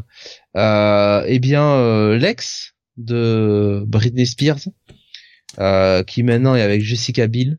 Voilà, mariée, belle vie, Euh, tout ça. Quoi, Just- Justin Timberlake? Exactement, Ah. avec avec Rock Your Body. Voilà. Ouais, pareil, c'était gros succès, ça. Et c'était gros succès. Numéro 40. Alors, alors qui te dit c'est tellement loin de Britney, t'as fumé la moquette, Jonathan. C'est à peu près, à peu près la même chose, hein. À l'époque, euh, euh, je suis désolé, hein. Quand elle débute, euh, Jenny in the Bottle, vous allez pas à me dire que c'est différent de, de ce que faisait Britney Spears, hein. Il y avait Sejaf qui disait la pupute, Aguilera. la violence. Ah, mais oh. Elle est gentille, hein, Laure, mais oh. c'est qui disait Jessica Biel, depuis qu'elle est en couple, on la voit plus. Bon, écoute, elle s'occupe de ses enfants, hein, peut-être aussi, hein. Ouais, je sais pas. Ou peut-être qu'elle fait. Il y a aussi beaucoup d'acteurs que l'on voit plus parce qu'ils font du théâtre. Ah si. Elle fait de. Elle, elle était dans des séries. Elle était dans de The Sinner, non? C'était euh... ouais, The Sinner, je crois que ça s'appelle comme ça la, la série, euh... qui euh... qui était euh, qui était plutôt bien. Je crois qu'il qui était. Non, c'était pas sur Netflix The Sinner. Ouais, euh, leur confirme The Sinner aussi. Ouais, pas mal. Voilà. Ouais. Voilà. Bon, enfin, on bah, se rappellera surtout d'elle dans cette à la maison. Ouais, dans cette à la maison où euh, quand même ils lui ont donné le beau rôle de la de la de la fille ingrate, euh, connasse, qui veut s'éloigner de ses parents, qui fait qui est toujours celle qui euh, qui, amène la discorde. Hein. Ouais, c'est ça. ouais, ouais. Et, et, euh, et, je crois même qu'à l'époque, il avait même sorti de la série pendant un petit moment ou je sais pas quoi. voilà. Sachant que bon, le chef, le chef de, le chef de famille, euh, bon, on a vu ce qui est devenu derrière. Hein. Euh, Alexandre disait Jessica Biel, elle avait dit qu'elle avait pas trop de propositions de travail car trop belle. ça va, meuf Ça va, les chevilles ah, Arrête, arrête de foutre de C'est pour ça qu'on la voit plus trop, peut-être qu'elle a du mal à marcher, non? Non, mais on est, on est, on est sérieux. Euh, franchement, Steve, euh, le premier critère, ou presque, pour être euh, dans tous ces blockbusters, ces gros films à gros budget possible imaginable, c'est d'avoir une belle plastique. Hein que tu sois homme ou femme. Hein, donc bon, on est connu quoi. Hein. Je pense qu'aussi à un moment quand on te propose vraiment, quand t'as la plastique qui va avec, et qu'on te propose vraiment pas de contrat, c'est peut-être qu'il y a un problème de comportement backstage et voilà. Je sais pas, je sais pas, elle a pas l'air, a, je te dis, elle était dans The Sinner, elle a fait, elle a fait, elle a fait quand même plein de trucs. Mais après, je pense vraiment que voilà, et tu sais, la, la, meuf, elle a quand même 40 ans, quoi, maintenant. Donc, elle a peut-être envie de s'occuper de ses gosses aussi. Voilà, euh, je sais pas, hein. Je dis aussi, elle fait peut-être, euh, c'est peut-être euh, tourner vers d'autres projets, soit de la production, soit des choses comme du théâtre ou ce genre de choses-là. Hein. Ça arrive beaucoup, ça. Ouais. Bah, écoute, euh... ouais, alors, elle, elle était dans dernièrement Candy. donc, alors ça s'appelle. Euh, euh, donc une euh, une mini-série alors de, de drama voilà donc elle joue le rôle de, de Candy Montgomery qui, était, qui, était, qui avait été accusée à l'époque d'un meurtre à la hache d'un voisin voilà donc au Texas et je regarde un peu les critiques pour voir euh, ouais, quand même, hein, 72% hein, sur Rotten Tomatoes, euh, c'est pas mal. 61 pour 61 sur Metacritic. Voilà, bah ouais, écoute, elle, euh, elle fait peut-être un peu de... Alexa qui dit après Blade 3, c'est son chef-d'œuvre. oh la vache. Parce qu'il nous a partagé la phrase. Hein. Aïe, aïe, aïe, aïe, aïe. Je vais vous la traduire à la volée, hein, mais euh, quand on lui a demandé si euh, sa, sa, belle plastique avait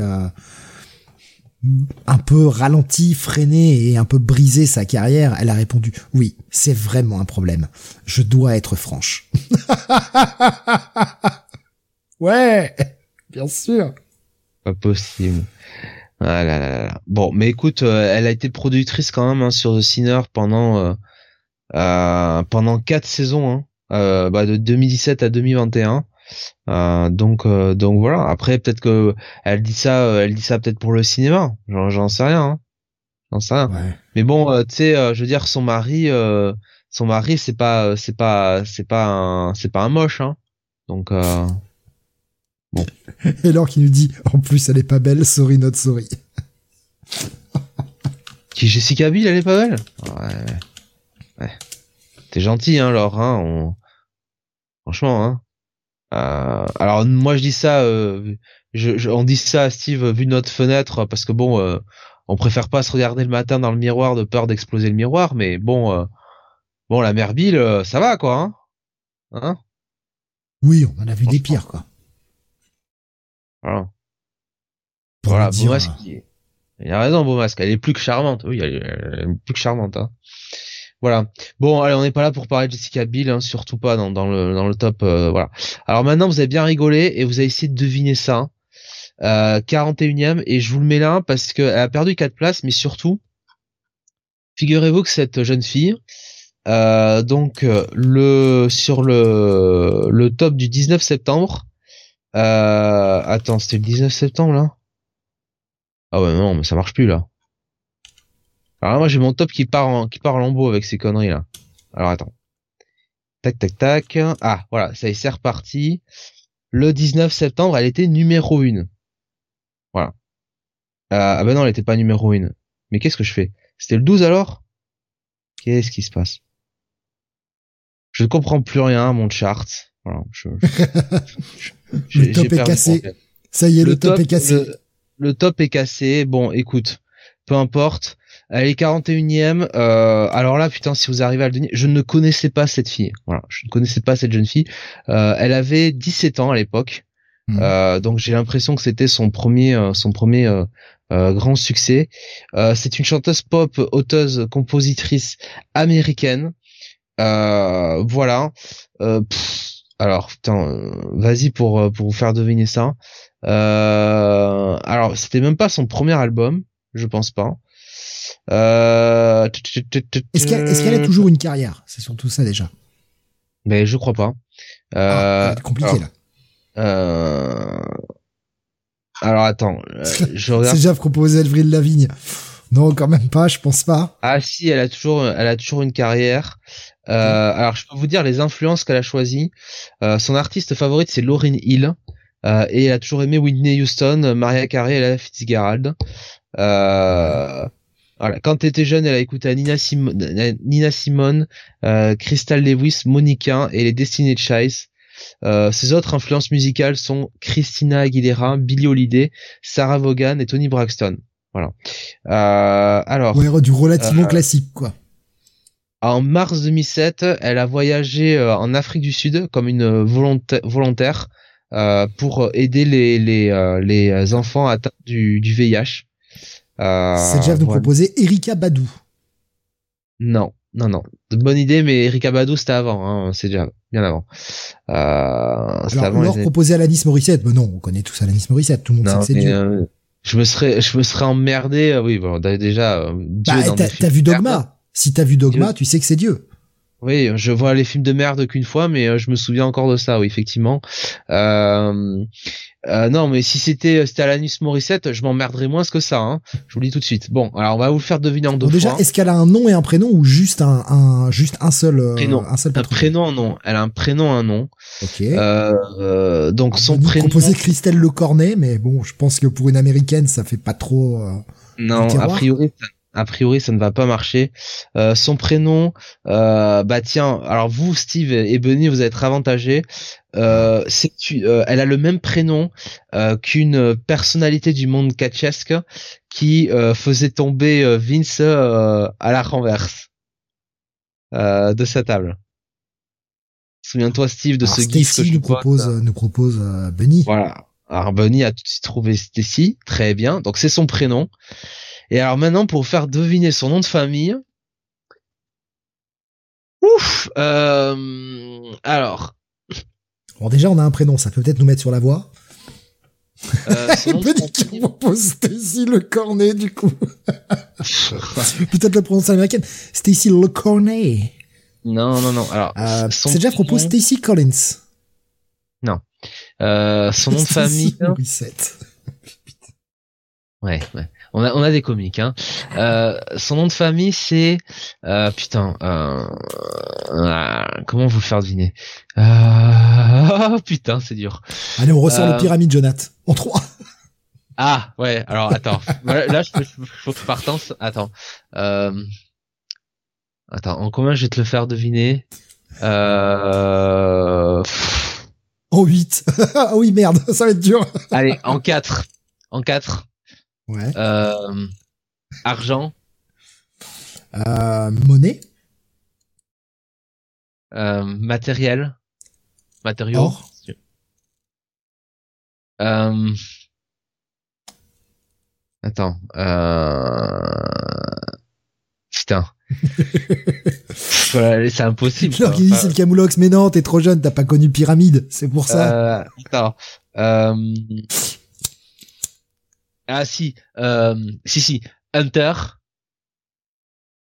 Merde. Hunter. Hemsley. Non, je- j'aurais pas dû faire comme ça. Euh...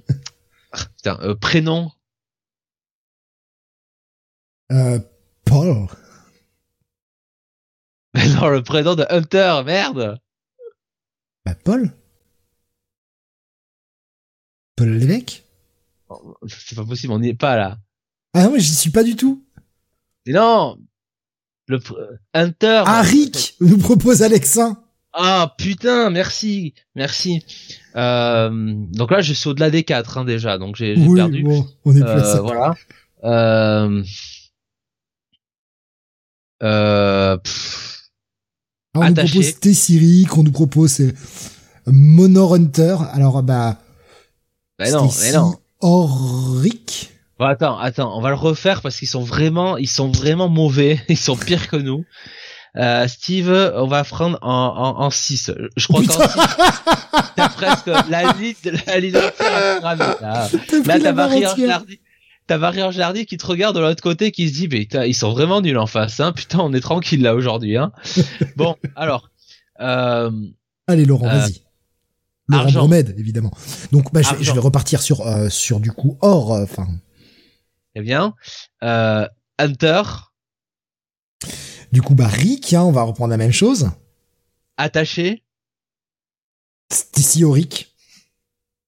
euh, euh, euh, putain, euh, espagnol, Stacy Aurica.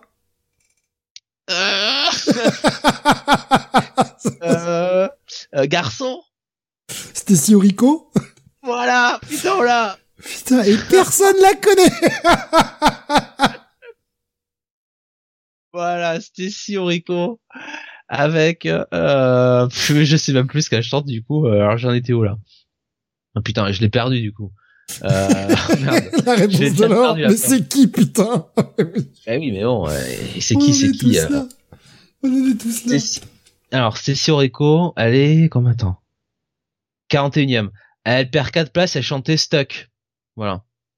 Donc euh, voilà, Stacy. Euh, euh, alors attends. Euh, Je viens de voir voilà. sa tronche. Je ne sais pas qui c'est. je, dé- je découvre je découvre cette jeune qui a quand même enfin qui a 37 ans maintenant voilà donc euh, qui est pas non plus euh, extrêmement vieille euh, mais voilà donc euh, Stacy Orico je ne c'est pour ça je vous dis euh, il aurait fallu que Kael soit là parce que Kael aurait trouvé ce genre de choses Bah, en fait, elle a sorti, elle a plus sorti d'album après 2007, quoi. Et sachant qu'en 2007, c'était un best-of déjà. Euh, un, deux... Oh putain, et la vache. Euh, elle a sorti un album en 2002 qui s'appelle Say It Again, dont les ventes ont été interrompues. Alors je ne sais pas pourquoi, mais euh, c'est terrible. terrible. ouais, ouais c'est c'est c'est pas ouais, c'est pas c'est pas génial. Euh, donc je je regarde euh, bon ce que je peux ce que je peux vous faire deviner parce que bon visiblement euh, vous êtes en forme. Euh, oula alors tiens numéro 90. Euh, alors je, je l'ai déjà fait essayer de faire deviner et euh, j'ai déjà galéré à l'époque. Euh, sauf quand Kael est venu me, me sauver. Euh, alors c'est une chanteuse de c'est une chanteuse un peu de pop, euh, pop américaine, Steve. Voilà, Ouais. euh, assez jeune, euh, du début des années 2000, euh, qui, euh, je crois, euh, avait participé à One Tree Hill euh, aux frères Scott. Euh, il me semble qu'elle avait fait, euh, ben voilà, elle avait fait, euh, elle, elle avait fait une chanson. Elle, elle, elle, intervenait dans, dans l'un des dans l'un des épisodes. Ouais, Comme c'est Voilà. une série que j'ai pas regardé, c'est horrible. Sophia Voilà. Bush nous propose Laure. Bon, je suis Non, mais- sûr que ce soit une chanteuse. Non, mais alors ça aurait été Sophia Bush, ça aurait été exquis. J'adore Sophia Bush. Quelle grande actrice. Mais enfin, quand même, non, c'est pas elle qui chante. Euh, alors, bon. Hilary vais- Burton nous propose euh, Laure. Non, mais non, euh, actrice. Si, si- je te l'aurais fait deviner, sinon forcément, euh, c'était Hilary Burton. Non, Steve, on va le faire en pyramide. Euh, le running gag de l'enfer. celui-là, euh, putain, celui-là, je te. Allez, celui-là, je peux te le faire en trois. Allez. Euh, Sardou. Michel? Euh, putain. Euh, euh, arbre. Ah putain, tu vas pas trouver. Arbre, euh, je sais pas, chêne. Euh, euh, parti. Branche. Michel Branch. Oh, bravo Oh, oh, oh, Voilà. oh. Eh, pas Eh mal, oui. hein, le pyramide, ça marche. Oh putain, oui. Benny qui nous propose Michel Sardou. Voilà. Il est Michel mi-orme. Oh, c'est bon ça, Benny, c'est très très bon ça. Et remichel Donc, voilà. derrière, bien sûr. Donc voilà. Euh, écoute, euh, Steve, on, on va s'arrêter là-dessus. Hein, je pense que- voilà. Oui, oui. Eh ben, euh, oui, Michel Branch. C'était quoi le, le titre du coup, si tu l'as encore sous les yeux? Eh ben, ça, se- c'est d'à propos. Are you happy now Je crois que c'est son seul succès. Non, non, on en a fait un autre, hein, euh, très très connu. Ah, Euh, c'est Jab qui demande encore. Non, non, non. oh, faudra revenir le mois prochain. alors faudra revenir le mois prochain pour ça. À moins que tu un, un truc là, comme ça, qui, qui non, peut euh, être trouvable en pyramide là. Non, non, ouais, ça suffit là. Euh, alors attends, euh, numéro 92 euh, en putain. Et Est-ce que je peux franchement, te le mois faire prochain, on appelle ça en le deux. pyramide 50. Hein. En deux. Pas mal. Allez, Ouais. ah, allez en deux. Euh, Zoro. Ah, euh, putain, j'ai plein de trucs. Euh, Garcia. Euh, comment dire? Euh, Ah, on Euh. proposait Diego, on proposait Renard aussi. Grade. Sergent. Oui, mais Sergent Oui. Garcia. voilà. Voilà. Putain, c'est vrai, ça, c'est, c'est, c'est, c'est vrai que c'était un chanteur, ça. Ah oui. Eh oui. Euh, ah, en 1, numéro Oh. 99. Euh, Satanger. Metallica. Ça, ah ben voilà, c'est comme ça qu'on gagne à pyramide, monsieur. ouais, mais alors je crois qu'on n'a pas le droit avec les noms propres, il me semble. non, non, non. Voilà, donc euh, ça. Euh, son fameux, son fameux tube, ouais. Euh, tiens, c'était encore 99e, la vache. Eh oui. Alors attends, c'était euh, avec Frantic. Je connais pas. Hein. Ah ouais, Frantic, ouais, euh, premier morceau de l'album. Qui était du coup le deuxième single, je crois, de, euh, de Saint Anger. Ou le troisième, peut-être. Je ne sais plus. Bon, de toute façon, c'est un album de merde. voilà, tout est dit. Mon Dieu. Euh, voilà. Écoute, on va, on va en finir là, hein, ma foi. Et bien voilà, pour euh, ce Pyramide 50, du coup, que vous retrouverez également le mois prochain, quand on reviendra pour parler de ce qui sortait au mois de novembre 2003. On vous remercie de nous avoir suivis donc pour ce mois d'octobre 2003. Bah, la réponse, est-ce que c'était mieux avant sur ce mois-ci? Ouais, pas ouf, hein Euh, non, c'était pas mieux avant, mais la plupart du temps, hein. c'est pas mieux avant, hein, franchement. Pas ouf, hein, franchement. Euh, petit mois quand même pour un mois d'octobre, petit mois. Euh, on se retrouvera donc le mois prochain, bien sûr, pour le mois de novembre. Mais avant ça, vous aurez d'autres émissions avec euh, bah, jeudi le Comics Weekly avec les sorties euh, comics VO de la semaine. Et vendredi le Retro City à 21h où l'on reviendra sur la deuxième mini-série de l'univers Sin City qui s'appelle Dame to Kill For en anglais en français pardon ça s'appelle J'ai tué pour elle. Qui sera au programme de ce euh, huitième numéro de Retro City.